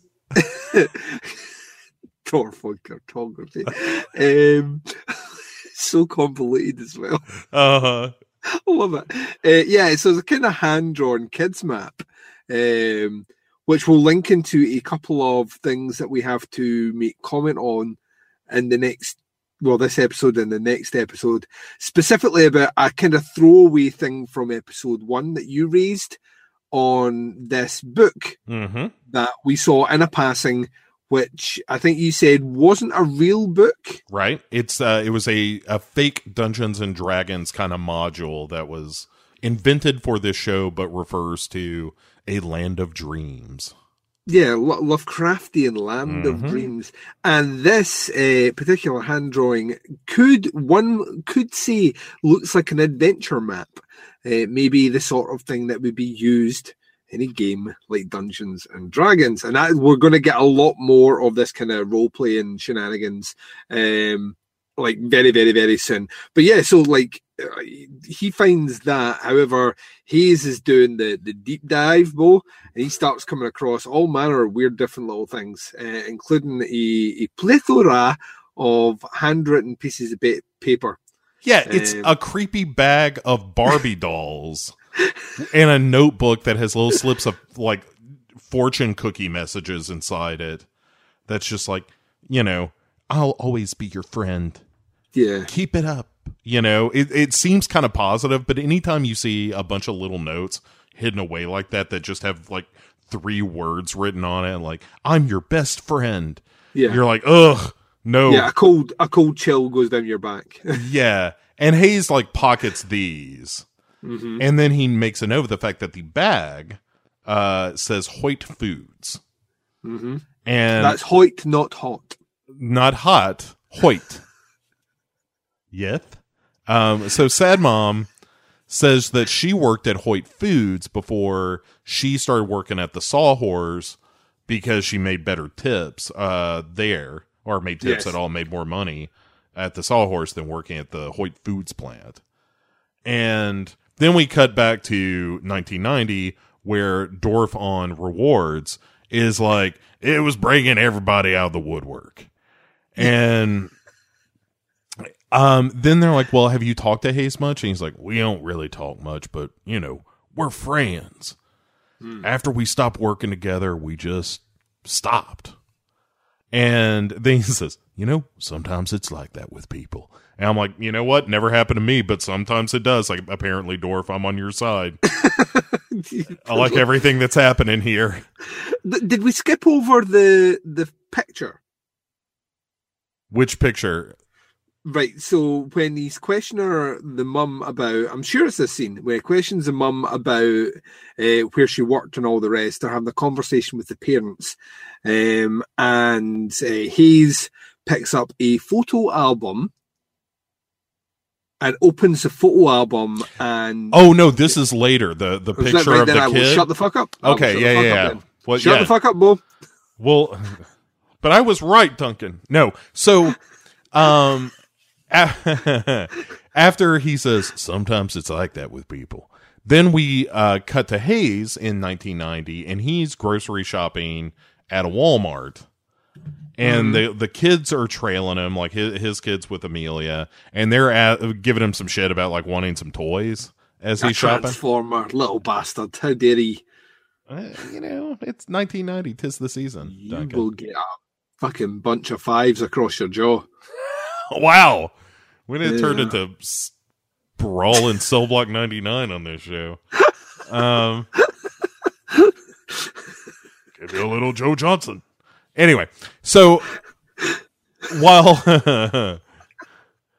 while uh Hayes is leading the kids on the shopping trip, Amelia is doing her thing with this other police department and is giving them the sexy looks uh, and getting some information about the drugstore prints, which, you know, are confirmed to have belonged to the Purcell girl.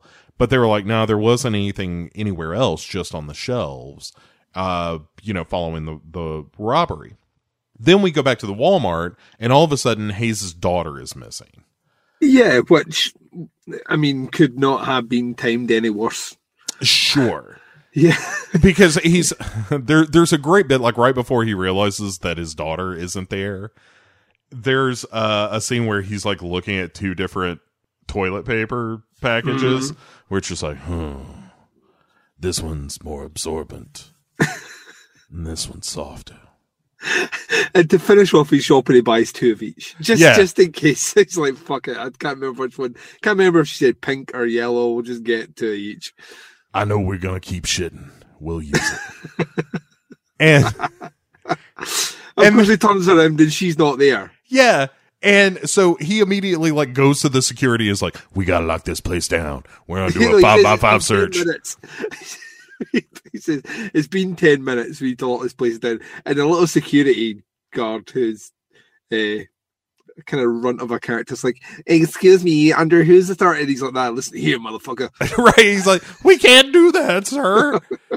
hey, you gonna sit in here and tell me that when my daughter could be taken, you close those fucking doors right now, or I'm gonna eat you alive where you stand. Well, he basically he, he basically like chastises this guy to go lock them, and then he goes to he goes to like use the tannoy system, and the woman kind of tries to throw some sass at him, and it's like she did not just see her colleague get fucking verbally destroyed in front of her eyes. And he just kind of looks at her, and she's like, "Oh fuck." Um, and before he can speak in the tannoy, the little girl shows up. Right, and he just turns on her, man. He's just like, "Don't you ever fucking do that again." Well, it makes look when you think about it now in the context of what we know, would it not make sense that the girl would not want to be around her father if she grew up in the household with a father who was obsessed with a missing little girl?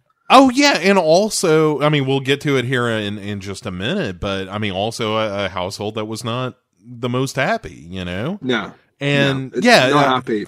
like- he shakes her half to death, and then Yeah. fucking like starting to fucking swearing at her and go. He goes, he he goes OTT, not that way where a parent gives a kid a row and then is relieved that they have got them back. It's just all one one anger. yeah, no, it, it's totally like you do that again, I'm gonna punch you right in the fucking mouth. you understand what I, I will hit you like a man. I will bury you alive. I will bear you up to your neck and watch as the ants bite your face. Don't you ever fucking do this again. You're already not gonna eat for a week. Get used to that idea. You understand what I'm saying, Rebecca? I know you've got shit in your head because you just wandered off like an asshole.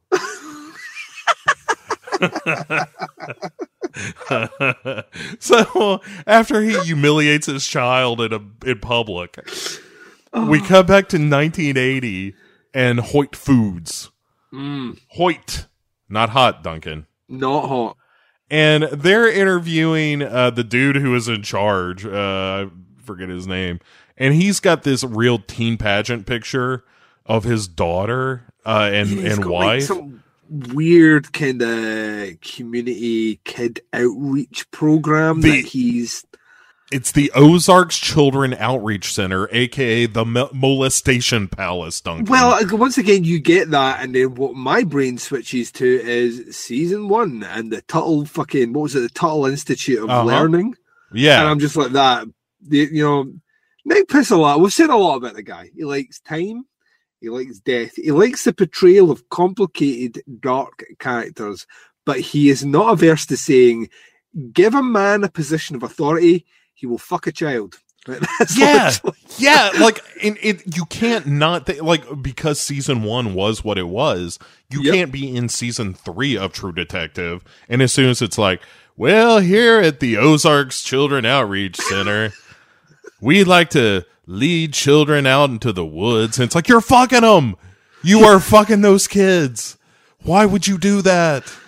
I, yeah, it just it was so like it, it just kind of caught me like where I'm like that. I, I, I don't know if this is just common themes that he likes to just go back to, um, like again and again, and of course like the the the kind of minister church guy we're about to meet in a couple of seconds. If this dude's not a kid fucker, then the, the priest certainly is. oh Um, right, yeah. We've got two potential kid fuckers in the same episode. yeah, it's just like is it's just yeah, yeah, it's like, oh, you, we, we got some money donated to us and all the rest, and you know, we want to help out the family. And, Yeah, oh, like Hoyt's grand, uh, like um, old man Hoyt, what started the the molestation palace, aka the Ozarks Children Outreach Center, like started this a couple of years before when his granddaughter died. And- but that was what he said when he, he he said when he lost his granddaughter, which I could take as, you know, died, or could I take that as and went missing? Well, sure, sure. You know what I mean? And what we're doing with the show, I don't know. I, I, I would like to think that if it was went missing, as in vanished, that eyebrows would be raised. The fact that they aren't, we're maybe assuming that, but we're not. We're not taking too much time to focus on that uh, because they very quickly say, "Listen, what we want from you is uh, we want all the worksheets for everyone in the factory." And the guy's like, "That's like seven hundred, and uh, Dorf on sarcasm. Uh, says, "Oh, well, so you get them up here, the sooner we'll be done." Um, and he's like, "Yeah, that's That's not kind of, yeah. sarcasm at all. That's accurate. That's Well- accurate, and I will, I will do that." And then there's, somebody asked, like, "Hey, where is Mister Hoyt anyway?" And the totally non-molester um, is, is like, "Oh, he's on safari." And Dorf on joke says, "Oh, really? My partner's a little bit of a hunter too." yeah, he's on safari hunting kids. Uh huh. Hunting kids' virginity is what he's. Oh, boy, no. Oh yeah, I'm the creep. um, you said it. and so and there there's a nice scene that follows this where we we go to the station where we just see Hayes and Dorf work in the case after everybody leaves.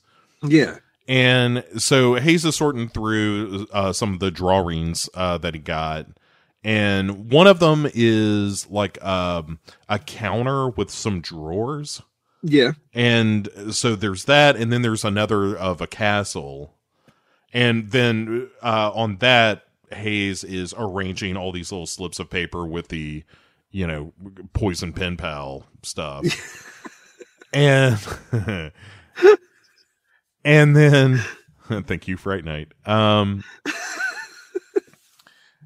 and then Dorf is like, "Hey, this." Th- uh, he's looking through some character sheets, and he's like, "This kid played this game a lot, but with who?" mm, And then Dorf stands up and puts a card like they've got this board arranged that's a bunch of cards that uh have like, you know, why why did they lie about the friend and, you know, and and now Dorf uh adds a new note that just says secret friend question mark on the board as well. yeah, And then we cut to 1990, and uh, Dorf on the 90s says, We wanted to know who they were meeting and who gave those dolls to Julie. yeah, And um, they were like, Well, what was what the next move was that they had to shut down the park where, you know, they were found, except for the search parties. And then we cut back to 1980, which is Amelia and uh, Detective Hayes on a search for a body date. yeah. Best sort of dates, bro. well, in theory, they're just searching for a body, but there's a whole lot of tension. And she's like, Hey, so you were really a tracker in the war? And he's like, Yeah. And uh, she says, You know, were you uh, uh like a, a really a hunter like they say? And he's like, I was. And um, he says, You know, what's funny about how uh, all those. He asked her if she was a protester, and she's like, "Yeah, I was a protester." He's like, "Yeah, it's funny how all those protests stopped when the draft did."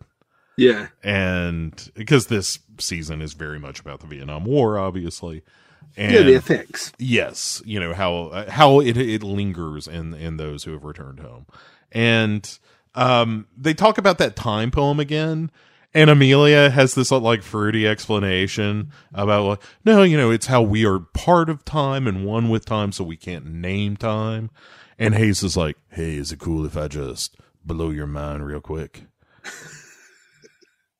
And he's like, what if the reason that they can't name time in the poem um is because it's like, you know, the Hebrews not being able to speak the name of the word God.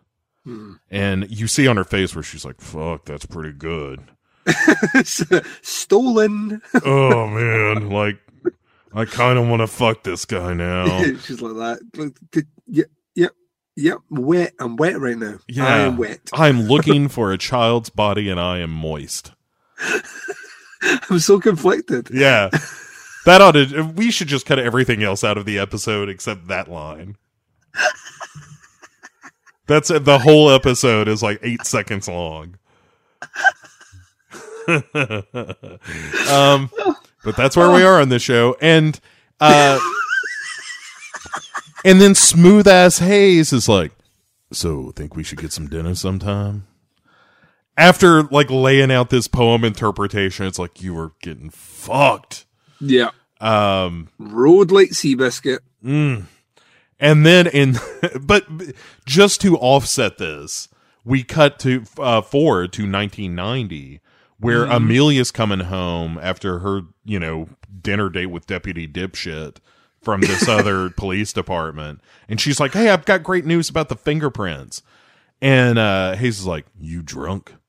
And she's like, "No, I had a drink or two, maybe, but you know, hey, I got some good information." He's like, "Maybe you don't be so fucking happy about it." Yeah. It, oh, yeah. And and but it, like you said, it is that thing of, of she has this academic interest in this case where Yeah. she's genuinely happy about the notion that she is going to help break this case. yeah. She's genuinely happy that there's another twist in the plot. Yeah, Whereas to Hayes, it's it, this is the this is the ongoing obsession. This is a jigsaw that is missing the piece. You know, and the the OCD's mind of I can't I can't rest. I can't rest because my, my, my job isn't my job wasn't done or what I thought was done is not done. And yeah, it, this is this is where the, the conflict happens. What I love about this is this might be one of the more realistic portrayals of what a couple's argument is actually like in real life on screen. Yeah. It, well, it starts in the office, Mm-hmm. and then there's the bit where he's like, you know. Oh, I finally read the book too, and that, that's where he uh, he has the discuss or, or the line about um, I couldn't get through because I, I kept getting tired of saying my name. Yeah. And so we cut away from them for a minute. We'll get to the real row momentarily. Yeah, because he basically she, she says something about she tries to fight back with him on something he said, and he says that he, you know, he said that he doesn't want to talk about it anymore. So I think it's about her swearing or something, and he totally, after fucking swearing at her, he basically said, you know, I, I don't want to you kind of relitigate this over and over again. I've said my piece, Yeah. uh, which is totally what people do in real arguments. Like uh, people will say things and then be like, "Right, um, we're not having this, this discussion anymore," uh, and it does. It carries over into once again one of the most realistic portrayals of a couple's argument on screen. I love everything that's happening in this series. Yeah. There the the fight that happens later uh, Yeah. that we'll we'll talk about in this episode is one of those fights where I'm like this is like you said it just felt very real. It's like I've had that argument. Oh yeah, yeah, know, I've and- definitely had that argument. and and had the same result. And and it was anyway we'll we'll get to it. So but first though we got to go back to 1980 where detective hayes is searching through the woods again and finds some dice in this little area uh, surrounded by rocks. Yeah, and then he he also finds a canvas bag that's filled with toys and games. Yep, and then nearby on a rock duncan finds himself some hairs and blood yeah. It's like literally the worst cookie crumb trail of all time. It just gets more depressing and weird by each step. So his first find is like, oh look, there's this weird dungeon. Right. Then he finds dies wrapped in some, t- and now there's these creepy dolls, and oh yeah, there's blood in here. Uh, Here's a child's shoe. Here's a mannequin hung from a tree.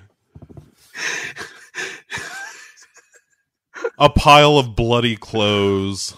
a dead hedgehog. Right. Uh, yeah. just- It's a curse in Haiti. Um, and so he starts following this, you know, trail of doom to a dirt road. And then up this dirt road is this giant farmhouse. yeah, this is quite interesting. This actually, because this kind of throws up the something that's mentioned in the not too distant future about who exactly was doing the investigation and what information made its way to the file. Right. Right. Because the the guy in there, so we basically jumped to this. Th- this actor seemed familiar, but I couldn't place him. I'm sure I've seen him in things before, probably playing a similar role. Uh, you know, dirty Yeah. and watched hippie homeowner.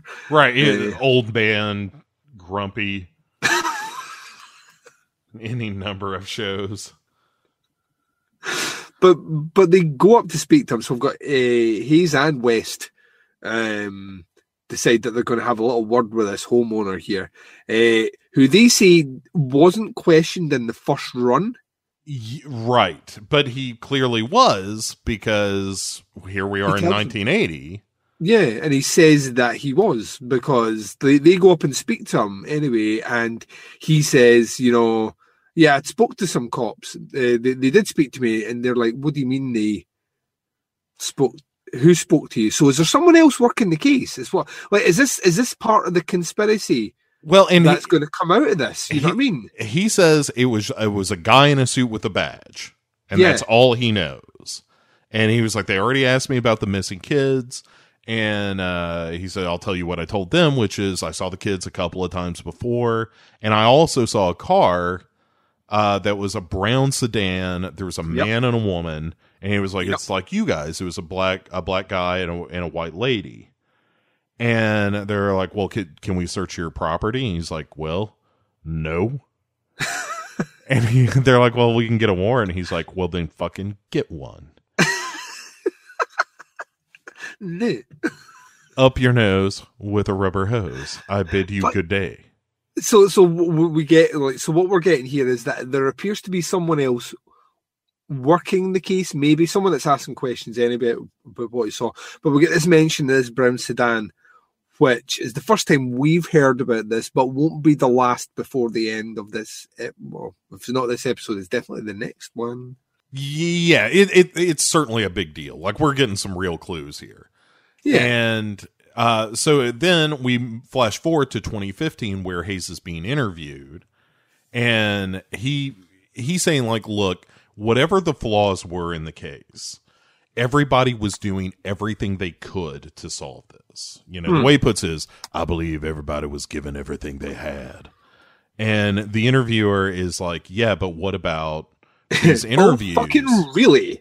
yeah well, what about this? yeah, it's a real kind of gotcha thing like you see on some of these shows where like what about this interview about this brown sedan brown sedan that never made it into the final report. And as she's kind of laying this out, instead of Hayes being like defensive about it, he's he's like, "Well, what else do you have? What do you know?" Like Yeah. you clearly you you clearly have some information, and if you found Julie, you need to tell me that. And that's where his his son jerkface hayes is like we're done here. And because hayes is getting all excited and there's this argument and finally hayes is like that is all for today.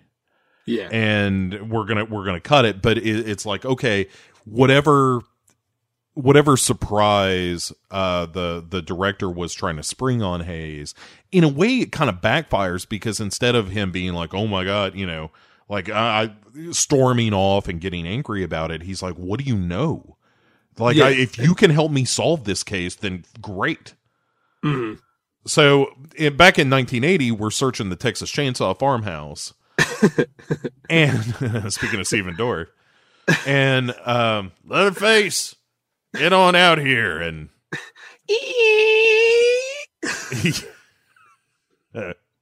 in 1980, I'm John Larroquette. They gave me weed to do this. That's your Texas Chainsaw trivia moment. Um. so they find some more like toys and these dolls and uh they they- take some pictures because they want to go show the parents and be like hey we're did these toys belong to these kids? Yeah, and meanwhile uh the trash man the the dude what we interviewed in the previous episode uh the the former vet as well the one who just could never shake what happened to him overseas and lost his family and is a bit of a nut, but he's not, you know, a monster or anything. But Yeah. was an early suspect in like, hey, you saw these kids or you were seen at the same time as these kids. And uh, he's being trailed by a couple of pickup trucks. Yeah, like see when we saw this character before, did you not get the sneaking suspicion that this was going to happen? Like vigilante justice will turn on the Native American and not on the police that it should be, like the parents who one of which was very, very drunk, the other one was working on a car. Um, you know what I mean? It's, it's ah, It, right, right. It's they took our job, Detective James. Yeah, and it, I mean, it certainly takes its turns um, Yeah. here, and uh, the rednecks kick the shit out of this guy. Like they pull him out of his little go kart and, and kind of beat the shit out of him. And then Yeah, he- de- he defends himself a little bit, and that kind of amplifies the beatdown. right, that's when things get serious. Is after he he uh, he tries to defend himself, and then they pull a gun on him and are like, "You need to get out of town. If we see you around the kids again, we're we're gonna fucking kill you, dude." And they kind of leave him beaten and bloody by the side of the road and take off. Yeah, they're completely forgetting that this guy is a war vet. Right. Like here's the one person you don't fuck with, the slightly touched war veteran. from Native American and ancestry. Right. I mean, Yeah, I, I mean, there is no such thing as Native American privilege. You Yeah. know, it like Yeah. he's already wound tight. Um, so after after seeing him get the shit kicked out of him, uh, what's his name? Broad Street or Wood Wood something Wood Street, something like that. Anyway, Woodard, I think is his name. Uh, anyway, doesn't matter. In 1990, uh, on IROC Z's uh, rolls up, and you're like, of course you have a fucking IROC Z. And he visits uh, Scooter McSober now. Scooter makes sober and cleaned up. Yeah, and he, well, he's living in a trailer park, and he doesn't look like he's doing great, but he's doing better in a weird Is he way. living in the trailer park because his house has burned down? Perhaps so. Uh, Maybe. maybe. And he says he's he's five years sober now, and he's like, I'm I'm so grateful to you, Stephen Dorff, uh, for helping me out and and you know pulling him up uh, at his lowest. And and Dorff is like, No, man, it's cool. And for a second, I thought they were fucking. because again, it's True Detective, and I'm like, is he gonna be the secret gay detective? Um, and it turns out no. So uh, he Yes, there is no Dorfandong in this one. no, s- much to all of our chagrins. Yeah. Um, and but uh, Scooter McReligious now is like, hey, I want you to pray with me, and he's like, yeah, all right, I guess. And uh, so Scooter uh, is praying for release, essentially, of just like let, let me free of all this rage and vengeance and sorrow. Like, just let me rise above all that. Let me be better than that, is what he's praying for. And meanwhile, um, Hayes, uh, as we hear this voiceover of this prayer, is going through evidence. Yep. And we see his gun, uh, uh, you know, uh, again in this scene, and I'm like, oh man, he's totally going to use that gun. Not on himself, but I think this ends with him shooting whoever the killer was with that gun, Or shooting himself. or himself. But This right is now, Nick. This is Nick has given us various different endings in True Detective already. The one thing he's not given us is suicide. You're right. You're right. Maybe we've just got to tick that box. and then he sees uh, Amelia telling him, that, and this is all happening in 2015, where she's like, "So, you know, uh, talking about the the theories of the multiverse Yep. and shit like that." And and, And I was like, oh yeah, just do it to me. Do right and she's like well so you believe that you know the future present and past are all separate but now that illusion is falling away yeah. and and you're struggling with that and then he sees his young children come running down the steps which of course is impossible because it's 2015 and, and then uh he he asks if he lost Rebecca. And she says, Yes, but not in the way you think. Yeah. And she says, uh, You're worried about what you're going to, that they're going to find what you left in the woods. I know. And yeah, They got excited. uh huh. And uh, then we cut back to 1990, like after this weird s- spirit journey that Hayes goes on, where his memory just totally breaks down. And it's kind of an interesting representation. There's another one in the next episode that I don't think is very good, but I get it. Um, Yeah. Where it's like this is Hayes' perception of time happening all at once. Uh, it's almost that, you know, Vonnegut Twin Peaksian kind of thing. Yeah. Um, it's like the it's like the final shots from Six Feet Under. Yes, yes. Well done, sir. I know. I, I do love the end of that It- TV show. it's one of it's one of the best. You're hundred percent right. It is one of the best finales of all time. Um, Um, and then, but yeah, yeah. What, what's quite interesting about this as well, though, is the fact that like, so we're getting all this, we're getting it broken down. He's getting all this multiverse shit flung at him. Um, and she talks about something in the woods. Can we speculate at this point?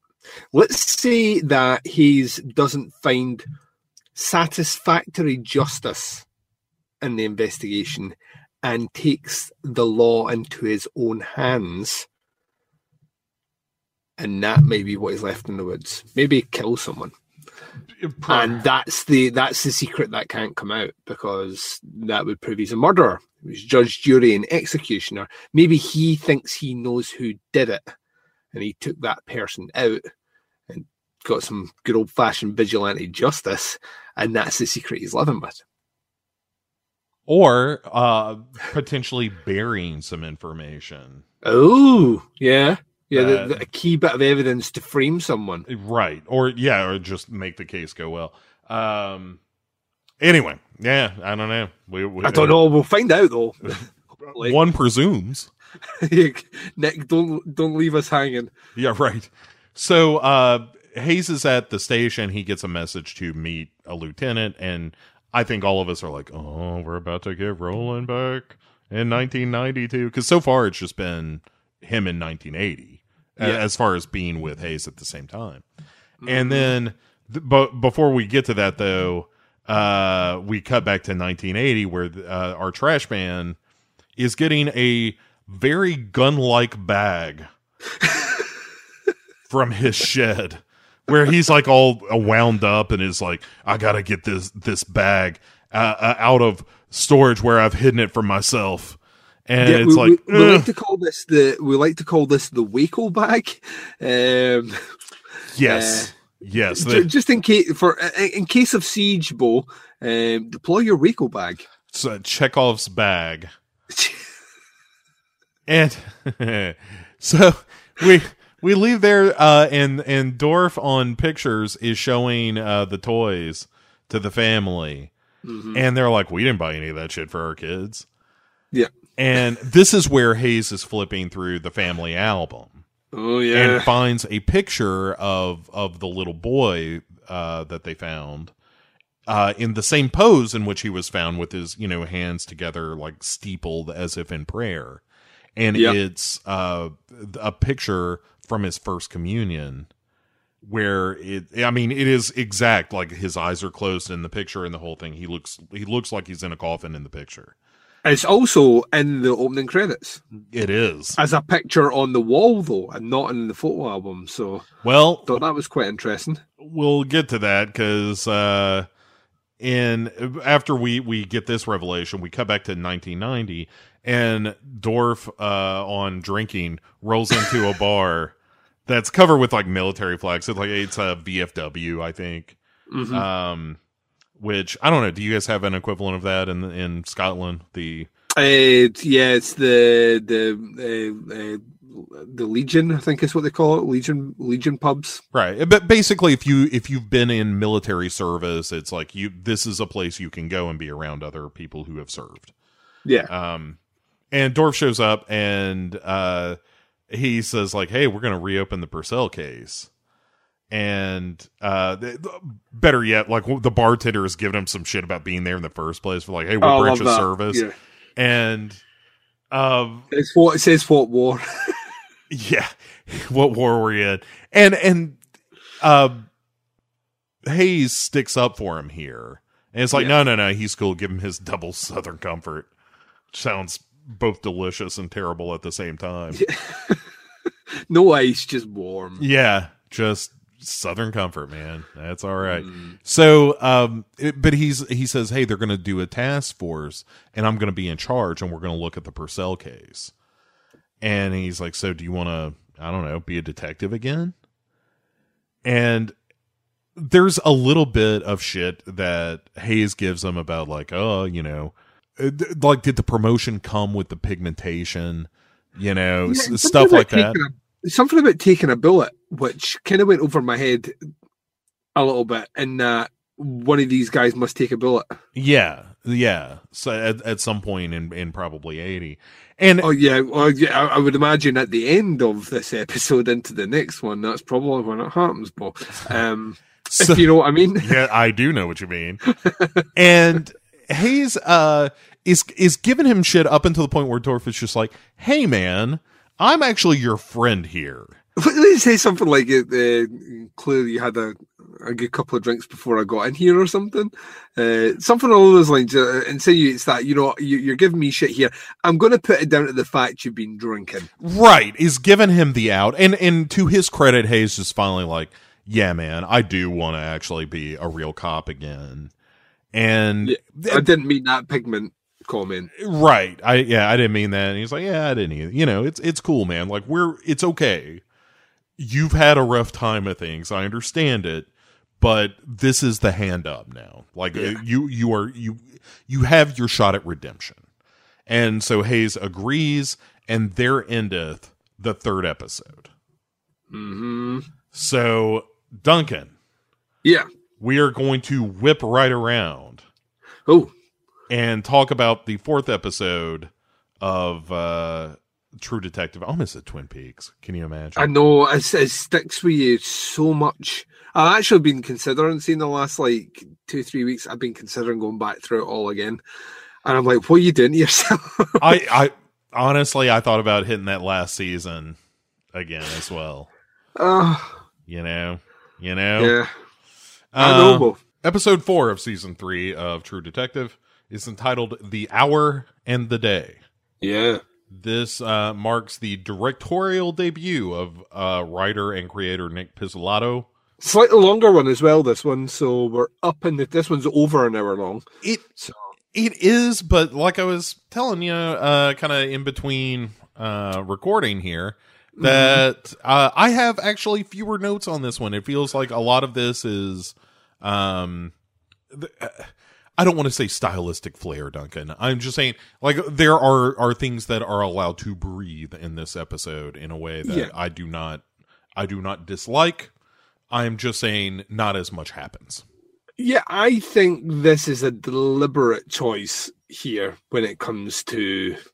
I get the feeling that this is directed very much in the way that Nick Pizzolatto writes, Well, and that everything has room to breathe, and sometimes that room to breathe will bear fruit, and sometimes it will just kind of stagnate, but not in an unpleasant way. well, I don't know that anything stagnating is positive, but um no, I I will say I I don't feel like this felt overlong or anything No, as I was no, watching it. Uh I, I enjoy it quite a bit. Um and uh, all right, so let let's get into it here. hmm we start in 1980. And Dorff and Hayes are going to have a, a little chat with the pastor at the local church. uh, the the the pontiff rapey raperson. Yes. And as soon as we see him, he is teaching a youth group, which is not a Yeah. good sign. No, no. I was like, will someone please think of the fucking children? Right. Th- that is Nick Pizzolatto for this guy's a creep. Yeah. And also, like when they finally start talking to this dude, this is where we see the picture of of the kid, you know, do uh, the the dead kid in the pose. Yeah. and except you know this is the live version when he was doing the communion. And uh, they're like hey do you know who took the, this picture? And uh, father rapey says well i did. Is how do you like the lighting? Yeah. um and they're like uh-huh. How about these creepy dolls? Have you ever seen these before? And he's like oh yeah patty faber makes those Oh yeah, pie pie. Yeah. and, and and he's actually not that creepy. He's like, yeah, actually, I do know. I, you know, Patty Faber is a good uh, and decent woman. You A should, dear good woman. a dear good woman. You should go talk to her, but uh, she is not going to be involved in any of this. no. And uh, they ask uh, Father Raperson if.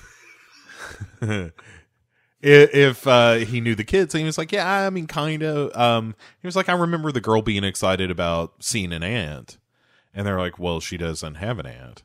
And he's like, "Well, I don't know what to tell you. I mean, I can just tell you what the kid said. These kids are fucking stupid. Have you talked to him?" He doesn't say that.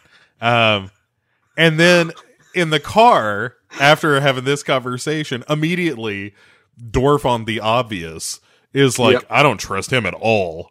Yeah, it's the literal the like Dorff is the audience. Yeah. And And Dorff on the audience because the first thing he says is exactly what I was thinking. I was like, well, he's the guy, isn't he? Yeah, and and He's this this is one of those lines I dearly love where uh he's like, "Look, everybody's fucking something." Yeah, Which is true, and it's Yeah, a it's- great line. yeah, because it says doesn't trust any any man who would. I can't remember the exact turn of phrase, but it doesn't trust anyone that just forgoes sex. Right, like you're you're either jerking off or it's a lady or it's a dude or it's a horse or whatever it is you're into, everybody's fucking something. Yeah, and and I believe in that. Um, and I think it's good. I think it's healthy. I think you know you, you got to draw the line about certain things to fuck, but you should Yeah. be fucking. That's, yes, that's a stand I am willing to take. Yep. That you can buy your Duncan and Bo correct. You should be fucking T-shirt coming next year. Um, I think I think it's a simple message, but it resonates with all. Yeah, yeah. if you- you're an incel, if you're an incel, then you the you should not be fucking. Let's not, Actually, let's not- let's honestly, not it, would that bunch of fucking it would do them a world of good. They ought to be fucking too. yeah. Everyone should be fucking because if you aren't fucking, then what are you doing with your life? there's all right. There's a nice little turnaround here too. Aside from our our mantra of you should be fucking.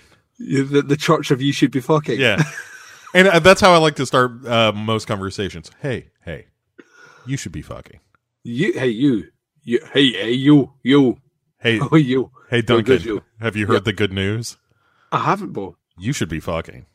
I should be. I I sh- wait, oh, wait a think about it. Think about it ju- for a second. Just think about what, how much better right now would be if you were fucking instead. It would be much better. It would No be. offense. You, you should be fucking. You should be fucking. Thanks. Thank I you. get the feeling that that will very much like our uh, very much like our previous episode will make its way into a Witch versus the Doomsday Clock advertisement. I hope so. I can only. Uh, that that's what we aim for, really.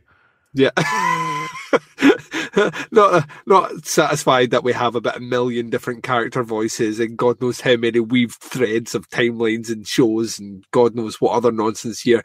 But we also want to give fuel and fodder for other shows to continue perpetuating it out with ours. In Yes. a kind of weird universe. It's yeah. It's the Duncan and Boneverse That because you should be fucking Duncan.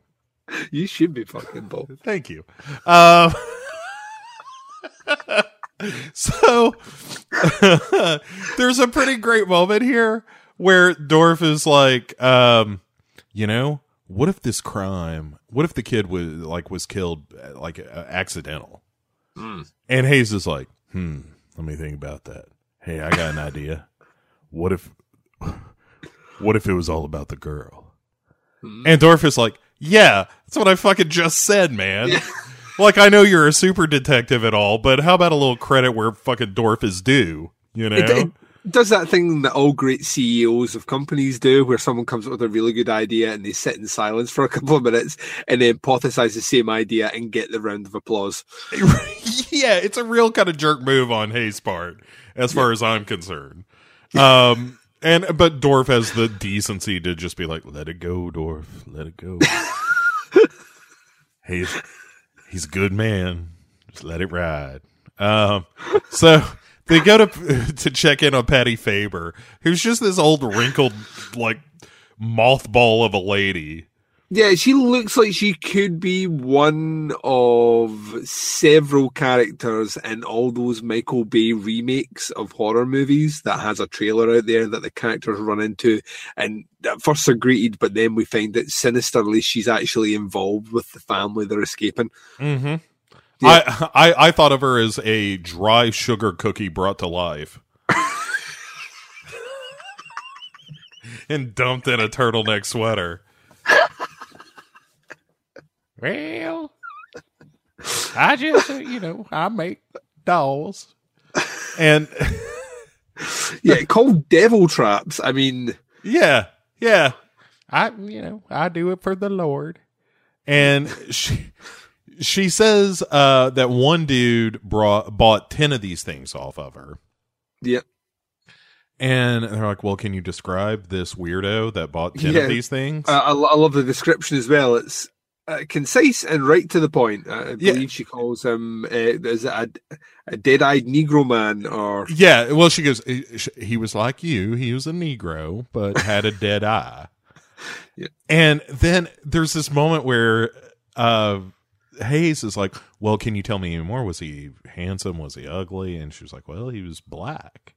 Yeah. And the look he gives her of just like, "You fucking dumbass racist." like you, you understand how unhelpful that is. That you're just, oh, black people look the same. It's like, Yeah. have you fucking seen Denzel Washington? Hmm. Do you understand how hot he's this can get? Yeah.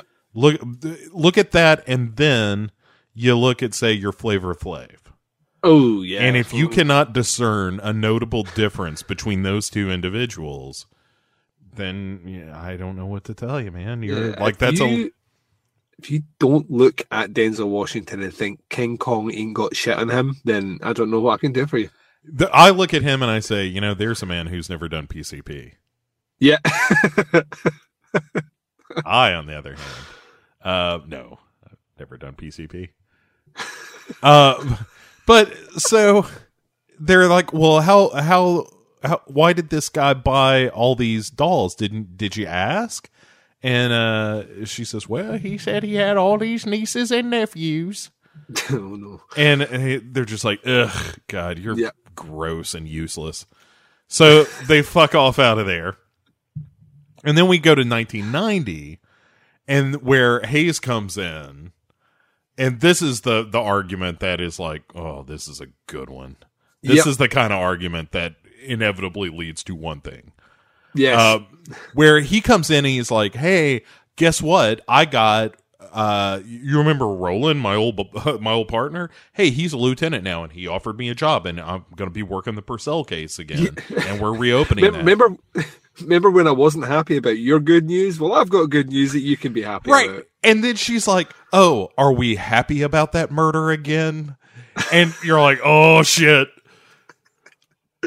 like like like you know for a fact that after that first argument, like a bit of time went past and Hayes turned around to her and said, Are we okay now? And she went, I'm fine. And he actually thought she was fine. Right. Between the lines. Well, eh, but he points out he's like, "Oh, here we go. Here, uh, here's a mistake that I made that comes back with interest. Surprise, surprise! Stop the presses." Yeah, but I was wa- I was looking at it going, Yes, yes, that's that's how this works. And if you don't know that, you shouldn't be married. You should be fucking. Um He should be fucking Duncan, and that's where we're headed because they start arguing about this, and it's getting more and more heated to the point that like we cut to the kids in the living room hearing this because it's happening in the kitchen, and the kids are like, "Oh, listen, mom and dad going at it," and then which they'll be saying later on as well. yeah, it's a nice full circle.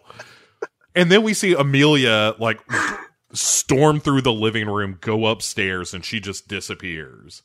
Well, she does that though. She makes a point, raises the argument to the next level, and then decides to leave before her husband can retaliate. Right. um, As one of my least favorite things that happens in the McLeish household when it comes to arguments is comments will be thrown out, and the opportunity to retort is not always given the the space yeah. that it so desperately needs. And so after she storms off, um, Hayes walks in the living room and is going after her and stops long enough to be like, "Hey, you kids cool?"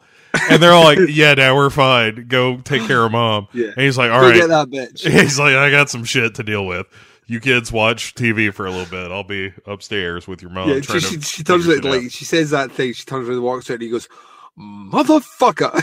Yeah, it's so he goes upstairs, man, and it's great because he's like, "Hey, don't just walk off like that." And, and wi- like you're you're basically criticizing me without giving me the opportunity to respond, yeah, and I, I need you to stop doing that. And she's like, "Or what, motherfucker?" And he's like, "Or I'll start crying." yeah. He diffuses this like, Yeah. I was like, "Huh?" Yeah, and he's like, I am just tired of fighting about this. Like, you know, and, and she's like, Well, you never apologize. He's like, I'm fucking sorry. and he's like, you know, I, I'm just I'm tired of coming home and we argue, and I wonder if every now and again you're gonna throw a fuck in my way. Yeah. And she's like, How about now? And he's like, And she she literally hooks up the skirt. Panties come off, and I'm like, "Oh yeah, Right. And he's just like, Is this fucking happening right now? and and then they get to fucking. because both because they should be fucking." They should be fucking. And then you get the cut downstairs as there's a like uh, uh, uh, coming from upstairs, and the kids hear it, and they kind of grin. They're like, "Yeah, they're they're fucking." Yeah, Um, and then they kind of make up, you know, and it's it, like it's a nice moment because it's like, like I said, despite all the rage and anger and obsession that's going on in this relationship, at the end of the day, they really do, I think, care for each other. I thought you were about to say, despite all the rage, they're still just a rat in a cage. Well, that's true of us all, Duncan, because the world Yes. is a vampire. It is, it is Billy Corgan. You are the true prophet, and people will only realize that after your death. Uh, he'll never die. He will live on in wrestling forever. Um, but so after the the uh, fuckathon in 1990, the great fuckathon of 1990. yeah, it's oh man, I, I love that scene so much. It's a great, just Fucking great scene. yeah, it's it's well acted. It's well it's well done. It's kind of funny, and the the point where he says. You know, when she's like, "Well, what are you gonna do if I if I don't stop?" And he's like, "Because I'll cry." Yeah. is one of the great moments in this episode where you're like, "You're right, man." He's just like, "I'm not gonna hit you or anything. I'm not. Yeah. I'm not. I'm not a monster, but I'm also just horribly upset now." like I'm so frustrated and angry about the fact that we're angry. Yeah. Um, and I, I I love those arguments where you're just like, I look, I'll give up anything at this point just to not be arguing. You know, um, because I will. Oh, dude, I will fucking collapse like a house of cards, Duncan. I'm an easy win when it comes to a good old relationship fight. All, all you got to do is really start crying hard, and I'm like, all right, what is it? What do I got to do? You need a new car? Fine. Just make this stop. So, back in 1980, Duncan, uh, Dorf and Hayes are cruising through the black neighborhoods, which is where, like the lady uh, when they asked, like, "Do you know where he he came from?" and she's like, well, "I assumed it was from the black neighborhood." yeah, it's somewhere black. Yeah, like, yeah, thanks. They're like, you're the fucking worst.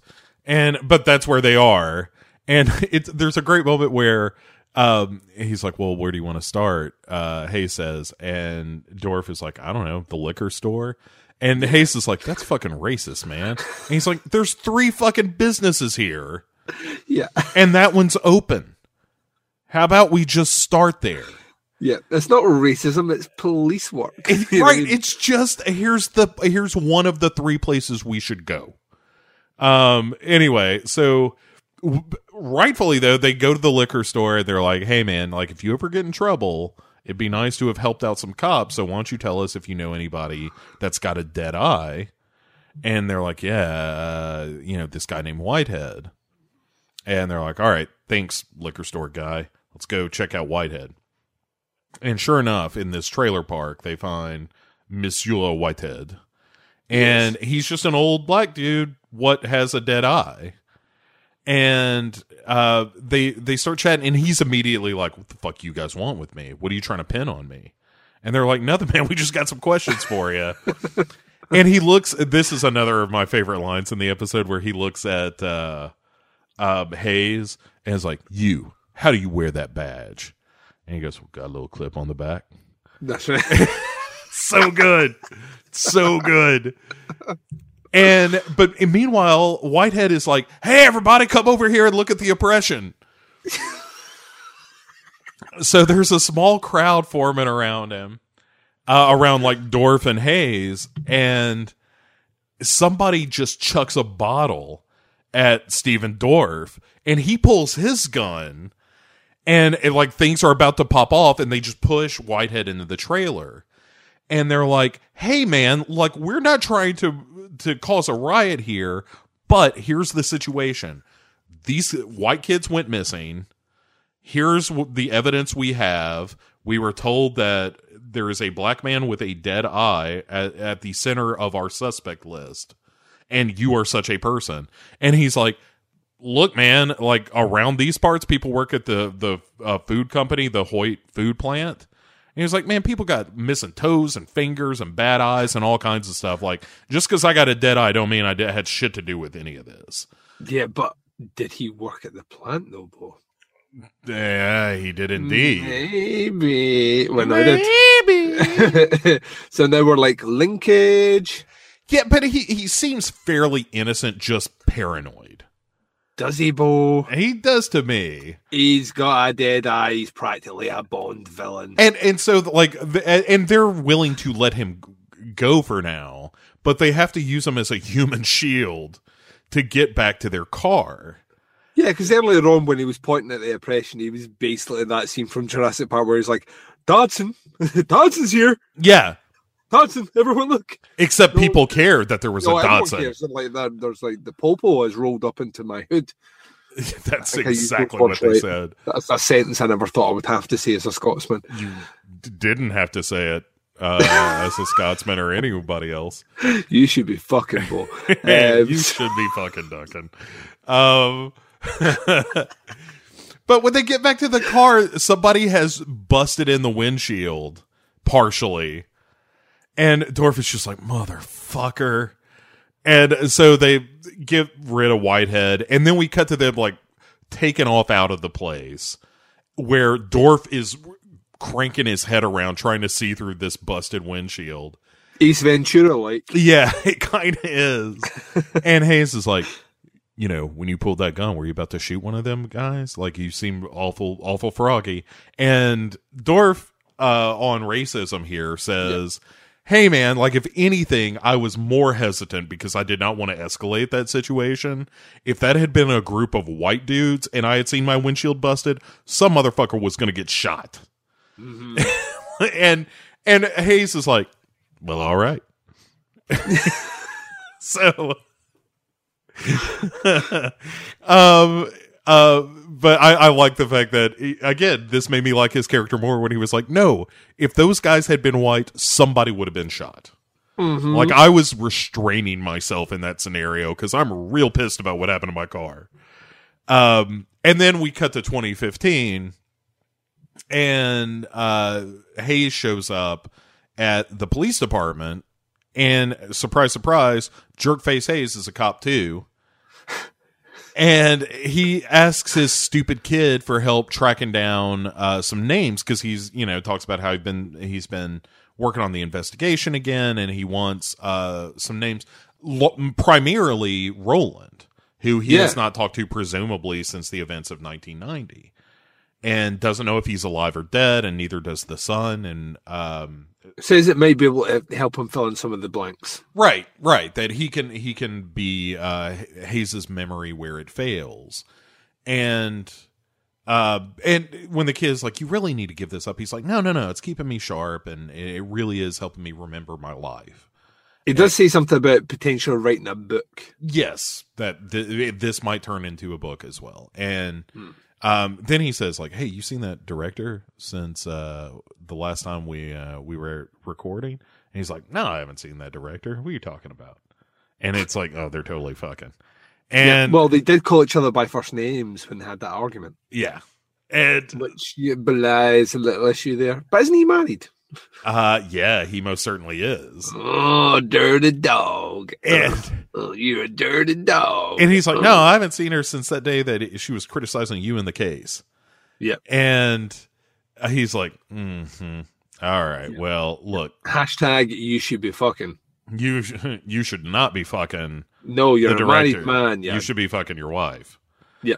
Um. So Hayes, uh, like eventually, Jerkface is like, "I'll take you home," and then we go to 1990, where uh the Attorney General, who is the, the guy who in 1980 was the well, like assistant DA or something that was on his way up. And the one who was the asshole who revealed all the evidence. Revealed it early, yeah. And so he's now the attorney general, and he shows up uh, to have a conversation with Hayes and uh, Dorff. And he's he basically says, You can redeem yourself. And what you are here to do is to uh, go through the evidence and, and support the conviction that we made in 1980. Yeah. Um, yeah. Toe, toe the party line, Right. and you'll come out of this smelling of roses. You'll Right. back to where you should have been. All is forgiven, but don't rock the boat. Don't rock the boat, baby. Uh, don't tip the boat over, even. Yep. and uh, so uh, he's like, you know, I, I'm here to fulfill the uh, the job uh, you have just described. And they're like, great, you are you're back on the team. Great answer, Robocop. yeah. And as soon as they leave, uh, he he looks at Hayes looks back at Dorff and he's like, "Hey, are we gonna do any of that shit that they just said?" And he's like, "I wasn't planning on it." And which I think is another great moment of like, I really like Roland. You know, Yeah. Roland is like, yes, he is the boss and all, but he's like, no, man, I know you're a good detective. Like, we're gonna do the shit that we need to do to solve this. Yeah. Um, he, he- he's certainly he's he's coming across as genuine, yes, which means he's probably the villain. Um, which means he probably was the murderer. Yes. so back in 1980, uh, Oh, what happens if Roland's the one that was shot and buried in the woods? well, oh yeah, because he would he would be asking what happened to Roland because he wouldn't remember. Yeah, Because he wouldn't remember. Yeah, Ah. maybe, ma- maybe. maybe. I don't know how we keep doing it, but it's great. uh, so uh, Dorff on religion and Hayes are at Our Lady of Perpetual Misery or whatever. Yeah, And- sounds about right. Walking through the aisles, just kind of eyeballing everybody in a totally non creepy church fashion. hmm And along the way, Dorff is kind of making eyes with one of the parishioners. Uh, that's kind of cute.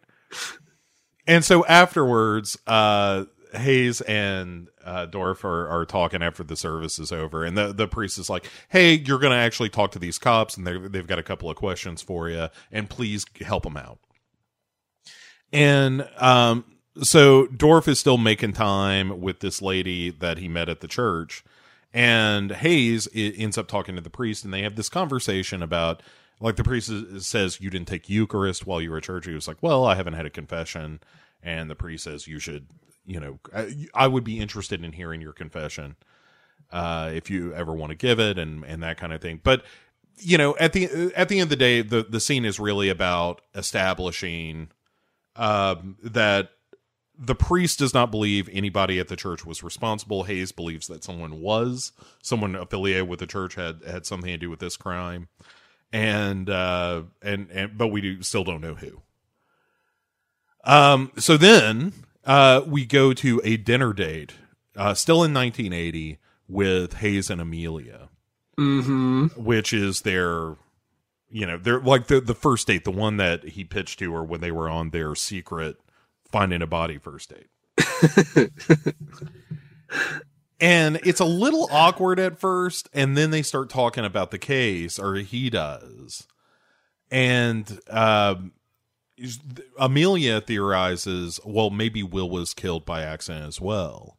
You know like everybody seems to be of the mind that maybe the real target all along was julie uh, including amelia who who makes that leap on, on her own time.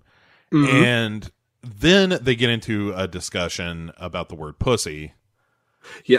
and how he doesn't like uh, Hayes doesn't like that word except for men, yeah. which I think is What, funny. what does, yeah, what does he call it instead? uh, dick holster, Duncan, Which is kind of funny. which is kind of funny, and I mean it's a very Nick Pizzolatto line, but it's one of those things where like she it it's disarming enough that they start having a real conversation. And when she's talking about like her life, she was like, "I was kind of a mess before." He's like, "That's the least surprising thing I've heard all night," and because it's like you're a little crazy, but I like it because I am down to fuck. I should be fucking, and and she's like tracing his hand and that kind of like it is a they are uh, completely gonna get it on. Uh, yeah, they are a couple of schmating Cajuns. they are spitting kittens. Yep. and and so at the at the sawhorse though dorff strolls in uh because scooter mcfighty was there uh the you know the dad of the kids causing a bit of a scene and uh, they're like well we he basically asked us to call you instead of the regular cops and they help him to dorff's car and he says look i can take you either to jail for the night or I can take you to my couch. And then Scooter McRacist uh, says a very unflattering thing about Detective Hayes dropping an N bomb like it ain't no thing. But we knew that because, uh, like I said, right back in the very beginning, episode one, whenever he's made a statement that we should do this, he was met with a kind of standoffish, almost kind of dismissive tone from the Scoots. Um, but whenever uh, uh, Dorff on recommending the same suggestion would make that suggestion, it, Scoots was all about it. So yeah, he, he's showing his true allegiance to the color of the skin here. Um, Except Um, that he immediately starts crying. of course he does. And it's like, I'm so sorry for saying that. I didn't I mean that. not have said that word. Yeah. Uh, I didn't mean that. I didn't mean that word. I also wanted to say, like, I, I, what I love about not only Pizzolatto's writing, but specifically about how kind of that part of America's uh, kind of gentry of law enforcement agents speak um, is very eloquent in the use of, like, see, when we're talking about the district attorney uh, being there, and the way he turns that phrase, you know, you know, uh, if you do that, you gain the better graces and ingratiate yourself. Then that whole sense, the way they turn a phrase, I think is fucking great it's like good old fashioned use of the Queen's English um, that you only get there. See if this was like a like a New York cop story, be like a fucking fucking guy, you fucking play the fucking. I have you. I have your gun, Zabrowski. Right. Um, you, you know that. But there's something about the South when portrayed in TV shows, specifically when it's sheriffs or, or members of the kind of the law enforcement community, where there is a particular turn of phrase which I do appreciate quite a bit. Um, and uh, you get even here, it's like the people have a good grasp of English. They might be thick as two planks um, or slightly inbred, but at the same time, though, they can speak it, and I like it. I appreciate it, Bo. There is uh, a loquaciousness to the South. There's the word. There is the word. and uh, the the thing the thing you have to remember about the South is that the Southern accent is, is has more to do with the British accent than it does anything else. You know, like the the Southern colonies were largely British. Hmm. And that is where we get our, you know, the Southern gentility and the the sense of propriety and things like hmm. that.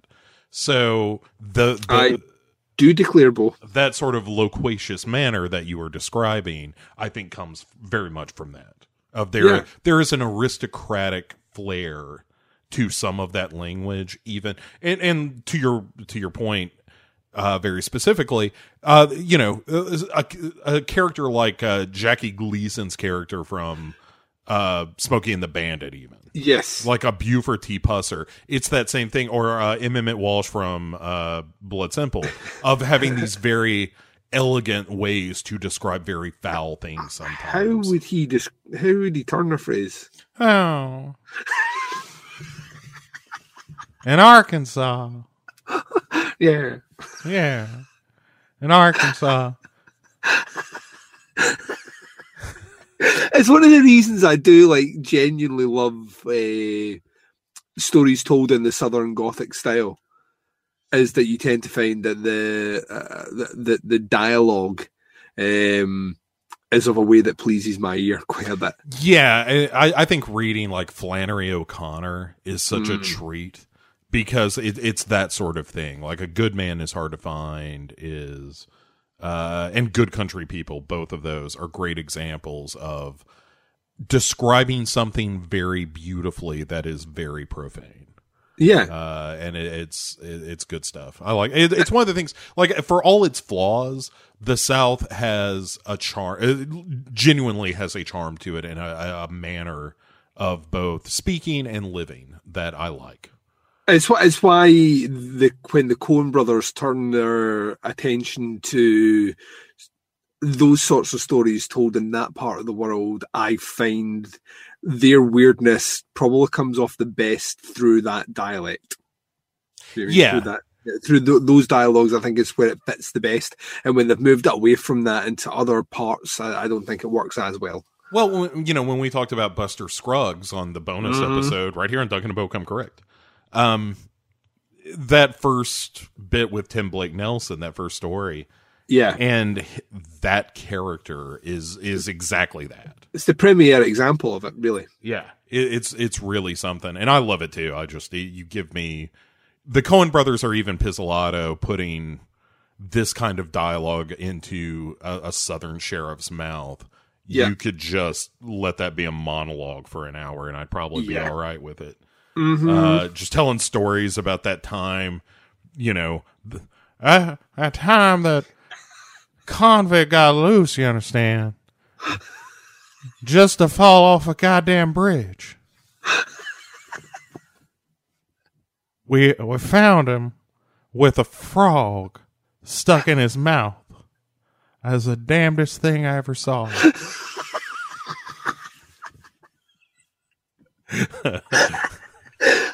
I see that movie now. Uh huh.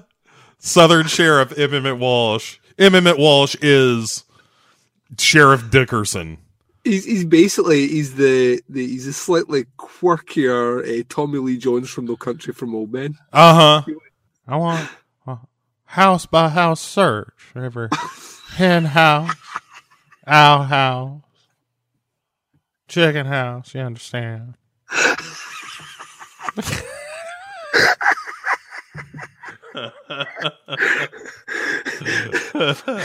it wasn't me. Ah, well, I don't care. oh, that would be so much better. Such a good aside. Such Uh-huh. a good aside. Everything that everything that happened there is gold. So, Oh. uh, well, I, I can't imagine we won't see a return of M. Emmet Walsh in the next five minutes. yeah, Um, we're going to call these M. Emmet Walsh pit stops. right, where he just comes in to tell a story. Yeah. that gas station want. Yeah. Anyway, so um M.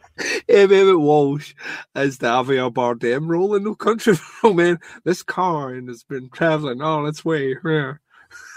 Hey, friendo. How about we flip this coin? You know how they kill cows? Use this goddamn air. Uh, anyway, uh, Scooter McNaught M. Emmet Walsh um, ends up sleeping on Dorff's couch. Uh, in end of story there. Then in 1990, uh, Lieutenant Dorff is addressing his new task force, Can't do it.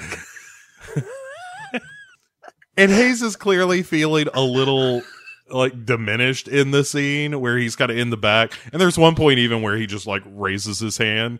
And lieutenant dorff as a gag is just like yeah you in the back. It's pretty funny. And hayes is like uh look i i feel like we should act like we're on a timer here we we can't act like if she's been off the grid that maybe it's not just us looking for her Yeah. and Dorff says, All right, you're not wrong. He may not be right, but he is not wrong. Which is mm-hmm. another line I like in this of like, look, that may be bullshit, but we have to consider it. And I like the idea of it may not be right, but it's not wrong. I like that a lot. And so he he sends uh the white dudes to go find the uncle, uh Ben O'Dwyer, uh that we saw way back in what episode one or two Yeah, Yeah. yeah, that's right. Yeah. and um, it- to check him out because you know it, it's a potential loose thread.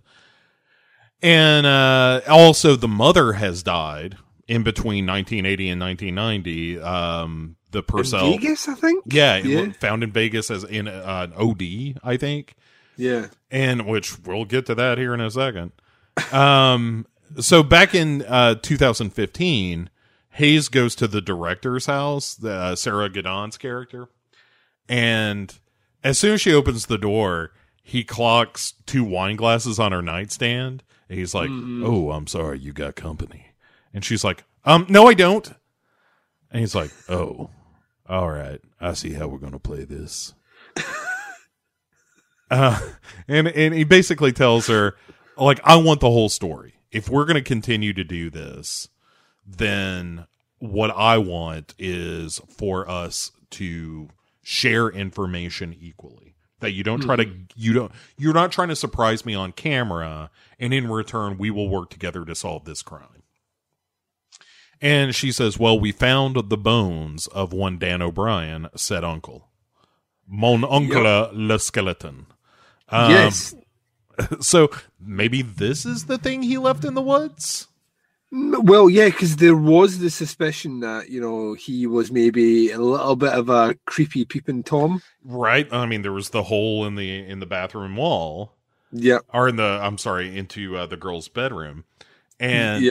Uh, so they they they reached this agreement, a bit of a détente, and Hayes says, "Look, I'm not saying you're fucking my son, jerk face, But if you were to Did you see, fuck my son? Did you fuck my son? Did you fuck my son? Did you fuck my son?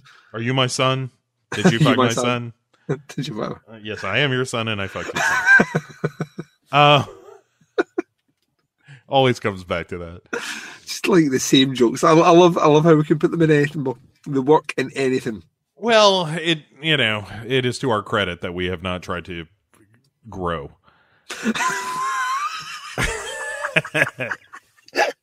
Yeah, we just take the we just take different movies and films and then put them into our pre our, our preset kind of template and then just run through it. Right here is our set of dumb jokes. Yep.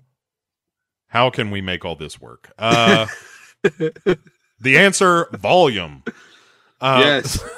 So after she's like, "I know, I, I would never fuck jerkface," he's like, "Yeah, all right. Well, how about if you happen to see him, you don't mention this to him." And she's like, "Okay, I mean, I won't, but I totally, if I did see him for some crazy reason." And he's just like, ugh, all right. So in 1990, they're uh, they're chasing down the leads, but not much is happening, and uh, like everything is just kind of leading to nothing. And one of the detectives says, "Well, you know, if that's not bad enough, the prosecutor's going on Donahue." And this is another great moment where uh, Hayes says, "The fuck is a Donahue?" Yeah. And sure enough, it is the attorney general dude uh, on Donahue talking about missing children and that kind of thing. But the big thing is they get a, a hit on matching uh, the the was it the bike treads? Uh, yeah. So um, there's fingerprints. Isn't it fingerprints? Well, the fingerprints were in eighty. Yeah, so it's it's the bike the bike trade, um, and that leads them to what's the name of this kid? Eh, some dumbass. Yeah. Um, it, all I'll find it. Yeah. So Freddie, Freddie, Freddie Burns. Okay, so back in 1980, Amelia uh, goes by the Purcell house to drop off some some stuff from uh, the classroom, like just you know art projects and shit like that that the Purcell kids made. And she's like, "Well, I can't leave them up because they're dead kid art, and that can get you haunted." Yep. So she's taking the box back to the mother, and the mother is having a drinking kind of morning where it is surely daylight outside, and she is drunk.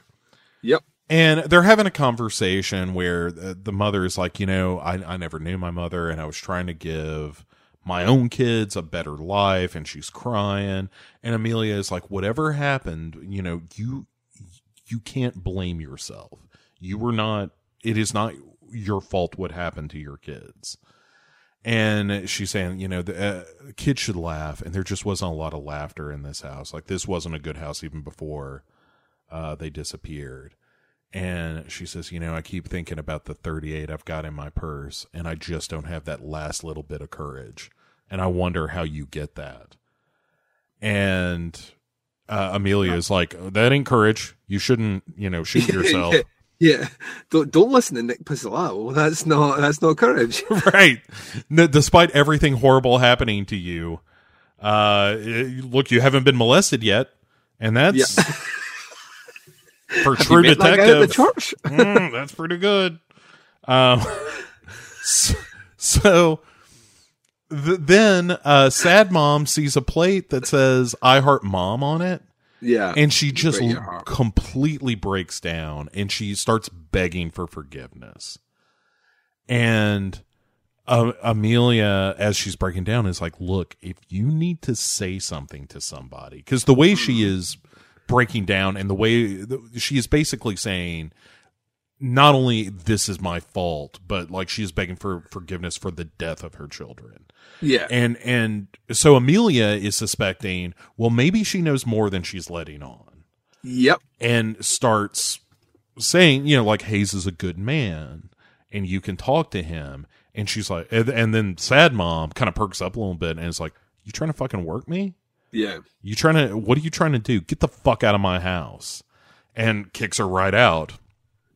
Split. Yeah, blows it, but it, it, it is a really interesting scene in that maybe the mom had, uh, if, if not had something to do with it, knows something potentially maybe about the uncle since that's been Yeah, that's that's the way I think it's pivoting. Yeah. So uh, then we cut over to the trash man who is asking some kids uh, to leave their cans. Which Observed asking some kids, Bo. right, a redneck sees him and decides to get on the horn about the fact that this dude is like, It's a literal horn. yeah, it is. It's a couple of couple of tin cans with a bit of string. Sarah, get me the posse. One minute. Posse 427. This is the posse. One minute connecting.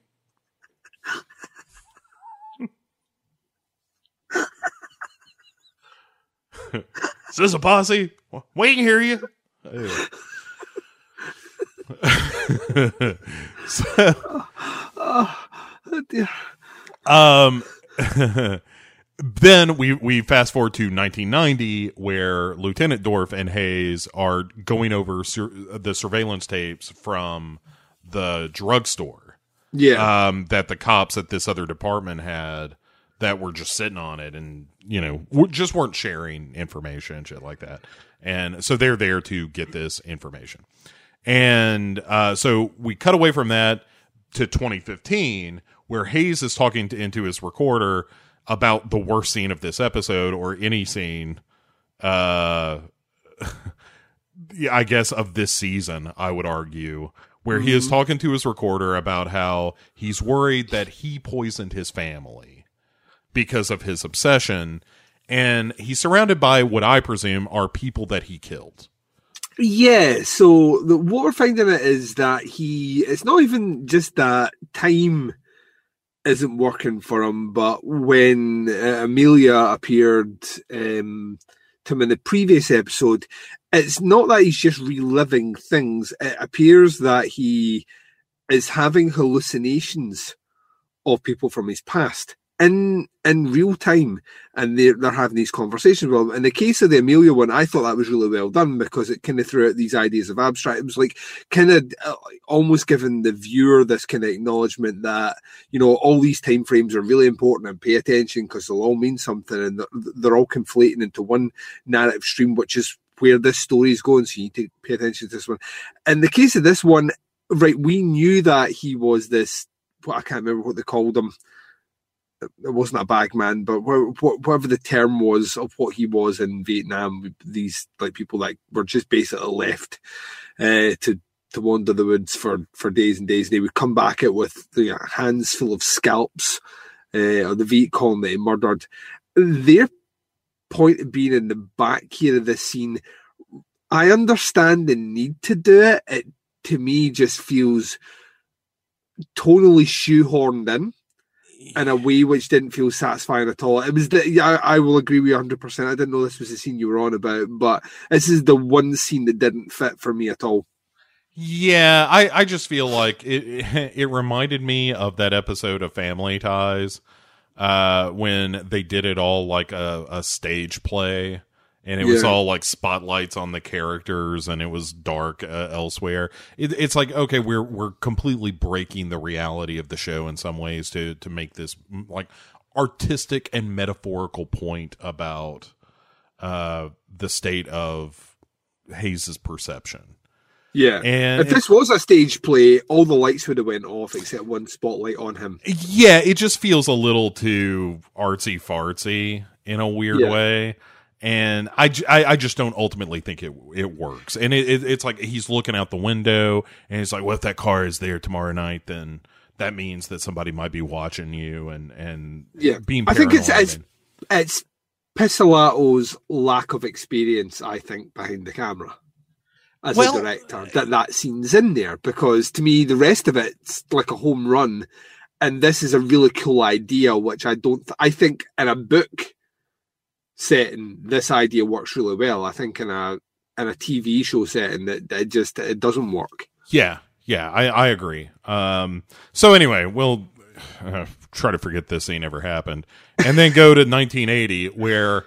Uh, they're interrogating the teenagers again. This is the the Freddy stuff, and also to remind you, like, oh yeah, this is totally about the West Memphis Three. Oh yeah, yeah, yeah. and so they're talking to this kid and they're like, "Hey, we found your prints on the bike, and now you are what we like to call completely fucked." Mm-hmm. And he's he's like, "Hey, no, I mean I don't feel good about this, but I was kind of drunk and I chased the kid around, got his bike from him. He ran off.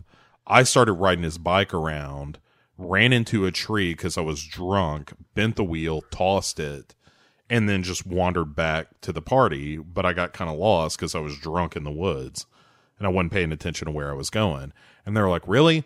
That because right now you are suspect number one in our murder. And Hay says, um, was it like if you don't start telling us the truth, you're going to end up getting like filled with so much black cock something or other to the point where the kid just starts crying again. Yeah starts crying and doesn't stop. Yeah. For what seems like a long time. Well, and apparently this is his go to intimidation well, line so much so that we had heard him say it like like an episode or, uh, and a half ago, uh, something very, very similar, and to the point that. D- d- yeah, Dorff. It's not directly after this, but yeah, like the next time we see them in 1980, Dorff still crying. Yeah, the kid's crying, and Dorff is like, "That's been your go-to lately. Uh, is everything yeah. okay? Like, yeah, you, you tell me everything here.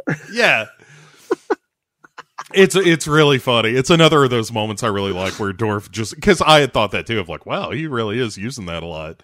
And then hearing Dorff be like, "You're really using that a lot," it was, was a, a nice moment for sure. Yeah. Um. So uh, after the interrogation, we go to 1990 where Hayes is going through the footage uh, kind of by himself. It seems to be late at night, and then he sees her. Like we Yeah. we have now Julie Purcell on camera, and then we go back to 1980, and we have the repercussions of the the trash guy talking to the kids, where he's walking down the road, the the rednecks roll up on him. And he just throws his shit down I love this bit, by the way. takes off his shoes and books it. Yeah. And Goes, he goes back to his shack and plants a fucking claymore mine. yeah, he's got uh, a claymore pointed Attached at the the front door. door. Yeah.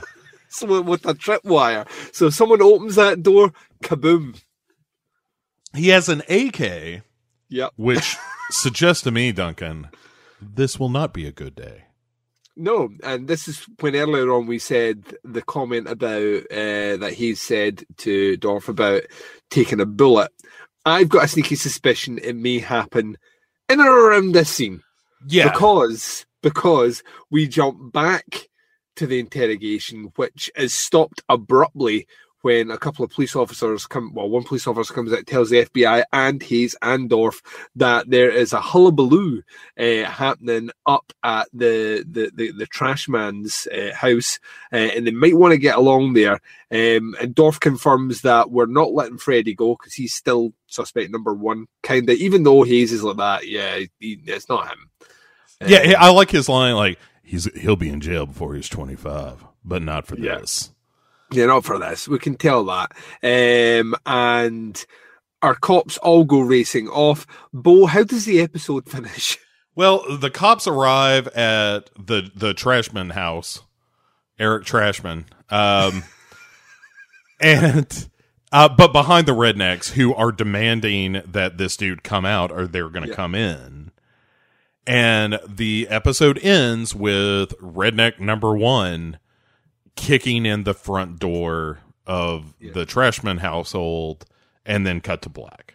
Yeah, that's not a good sign. That's that's a kablooey. Right. So episode five, which we which is out and we have not seen ourselves. Not seen it. Not seen it. Won't watch it until next week either because I don't want to sit in it for a full week. So I will watch it the same night I watch episode number six, which will be the same night we we play catch up and do our catch up double episode. yeah, we'll be doing five and six next week. Uh Duncan, first of all, I I really enjoyed both these episodes except for the one scene that I thought was real dopey. yeah, if Um, you can give me two hours of TV and give me what three, four minutes of those two hours are not satisfying, but the rest is super satisfying, you're on to a fucking winner. Thus far, like that is literally the only misstep I think the first four episodes has done. Really, and even then, it's it's just it it kind of feels a bit on the nose for me. Uh, whereas the rest of the show seems like it's actually been like really well constructed, really well written, and it's been able to play with those ideas of time and illusion and what's real and what's not, and what's in Hayes's head. Um, it's, it's handled that very, very, very well. That scene just felt a bit blunt, um, but yeah, I am. I am loving this season. I think it's really interesting. Like I said before, we are at the halfway point for this season. We currently do not know who it was that was convicted in the 80s. We do not know what the outcome of the 90s is. And we're playing catch up to it all in the in the 2015s. And that is that's some ballsy pacing right now. That is some season one pacing where you know our killer isn't revealed until the what the very end of the second last episode.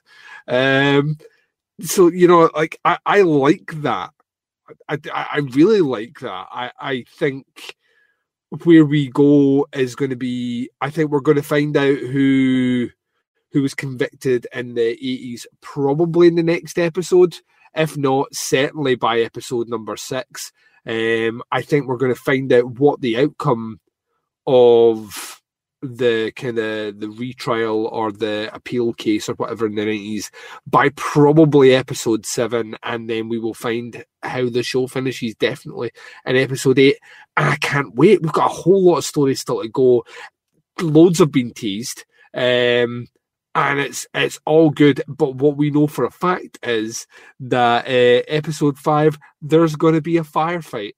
Um, and if that doesn't always land about the same episode in True Detective, uh, like like like a clock, like a time timer stopped, Bo, on an episode. If you know, he always does it about this point, about the halfway mark. We get some sort of giant set piece, uh, usually involving guns. And uh, I don't know about you, but I'm ready for the guns, Bo. I'm ready for the guns. Yeah, I you know, all, although as much as I'm looking forward to this explosion of violence that that is certainly suggested uh, in in the next episode, I'm more excited by the little questions that I think could be very big questions, like Yep. what is going on with Rebecca? You know, Mhm. like why why is she so estranged? What's going on? Why is um you know the the kind of cryptic nature of that relationship I think is interesting. Yeah. Is Um, Dorff still alive? I I think that's going to be the case, but also it, it, when we see Dorff in 2015, um, like is that relationship going to be strained because of something that happened in 1990 that he is not remembering? Yeah. and and that's what I, I kind of expect to happen. Um, yeah, it's it, it's been really interesting. Uh, like I said, I, I'm looking forward to the action stepping up, I suppose. But I've really been into the sort of, you know, I, I don't want to say it's slow because that's not how it feels watching. Yeah, it just feels like oh, we are we are in the process of discovering um this uh, this crime and and it's unraveling in a way that I'm really enjoying and I like where we are in all the timelines and I've really been just having a good time with it more so than uh season 2 certainly I'm really engaged with the mystery component of this Definitely, And- definitely. Because I we I have something. I have something. But if you ask me now, who who it is that's behind that, I could not tell you yeah I I think we're gonna. my my early theory is we are going to find our dead-eyed uh suspect w- through the um hiring and firing roles of Yeah. Hoyt Foods Yeah, and that he will be linked to this uh Ozark Children's Molestation Center. Yeah. And I like I I just I don't think we're we're setting that up to not have that be terrible. yeah, yeah. I think. Uh, yeah, I think there's something there. I think my my guess is that the uncle takes the fall in these. Yeah, yeah. I, I, think that's that's the way it feels like it's going. I don't think the young kid's going to. So I think they'll refocus. But I think the mum's going to say something. And once again, there's people. I think people are listening to this. Episode five's out. They're probably already going. You're so fucking wrong, Duncan. Uh, but yeah, I think the uncle probably realistically takes the fall for it um, in the eighties, and then there's something that comes out, you know, which which overturns that. Who takes his place? Maybe no one takes his place. You can have an overturned conviction without necessarily prosecuting someone else, and maybe that's what haunts him. And then how what the uncle's body was found. What does that mean? right. Yeah, I mean that's the thing is what if I, I agree with you. That that's where my theory is leading me, which is the uncle is exonerated in 1990. He's released, but someone thinks that he is still responsible and kills him. Yeah, And but we are now led to believe in 2015 that you know that that the the wrong man was punished to begin with or, something. You know, Yeah. Like, uh, but I like where it's headed. I'm I'm really engaged with it, and uh, I'm yeah, I'm excited. I, I don't know Mm-hmm. Yep. that I will wait till uh, next week. I, I will five. have to because that's how I consume these things. I like watching them because I don't take notes. I like watching them right before I record, so they're fresh in my mind. Uh, but the one thing I will say is, uh, yeah, Twin Peaks um, is great. We love it. We should go back and do it from the start. Um, I think that's a given. Sure, I agree. Uh, uh, you should be fucking um, is the is the theme of this this entire episode.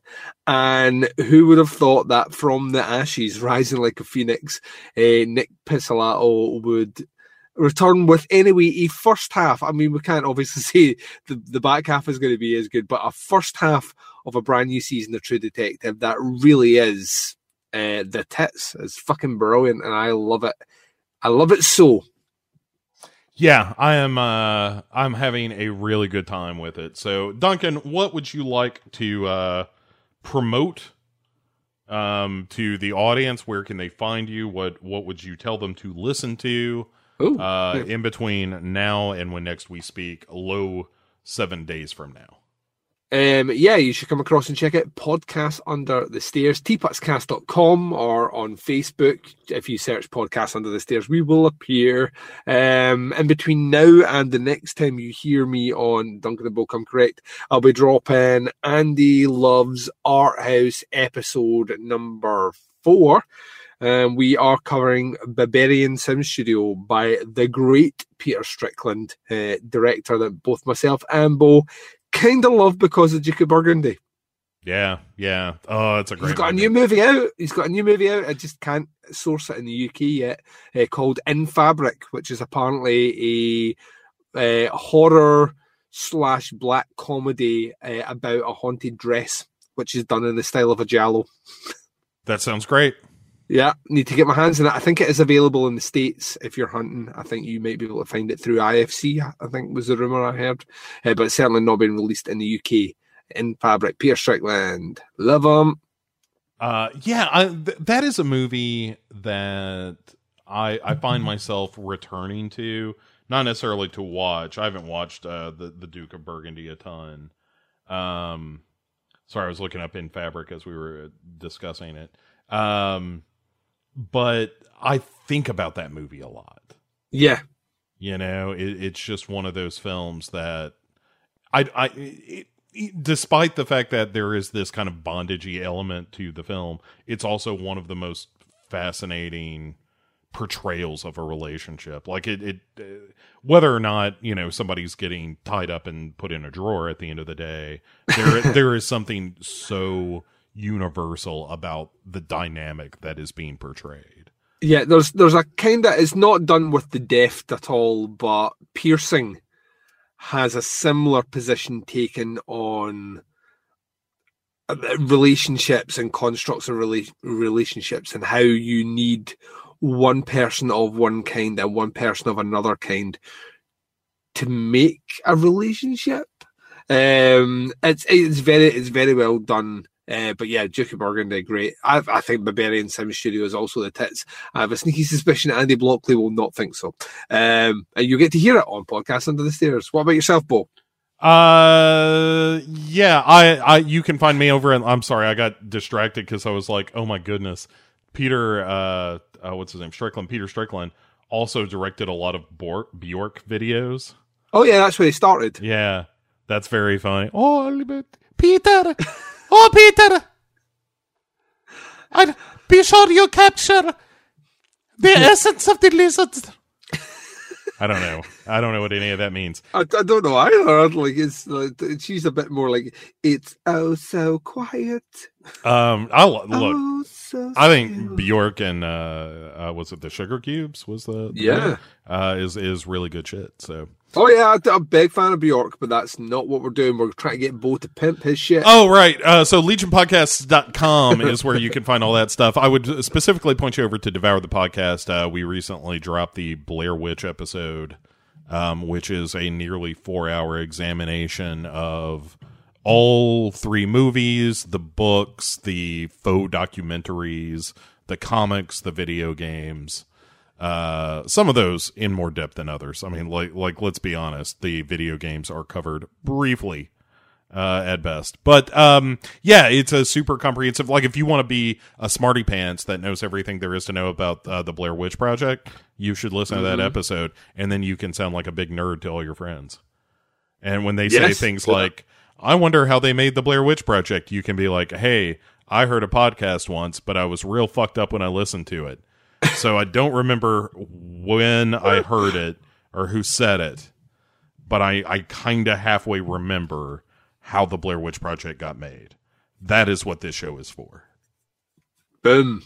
And you should be fucking Duncan. Um, You should be fucking Bo. hey, what are you excited about seeing before we uh, talk next week? What what movie gets you all, all jazzed up? Ooh, uh, so yeah, uh, the the probably the big one, and it seems to be hugely polarizing, is the Velvet Buzzsaw by Dan Gilroy. Yeah.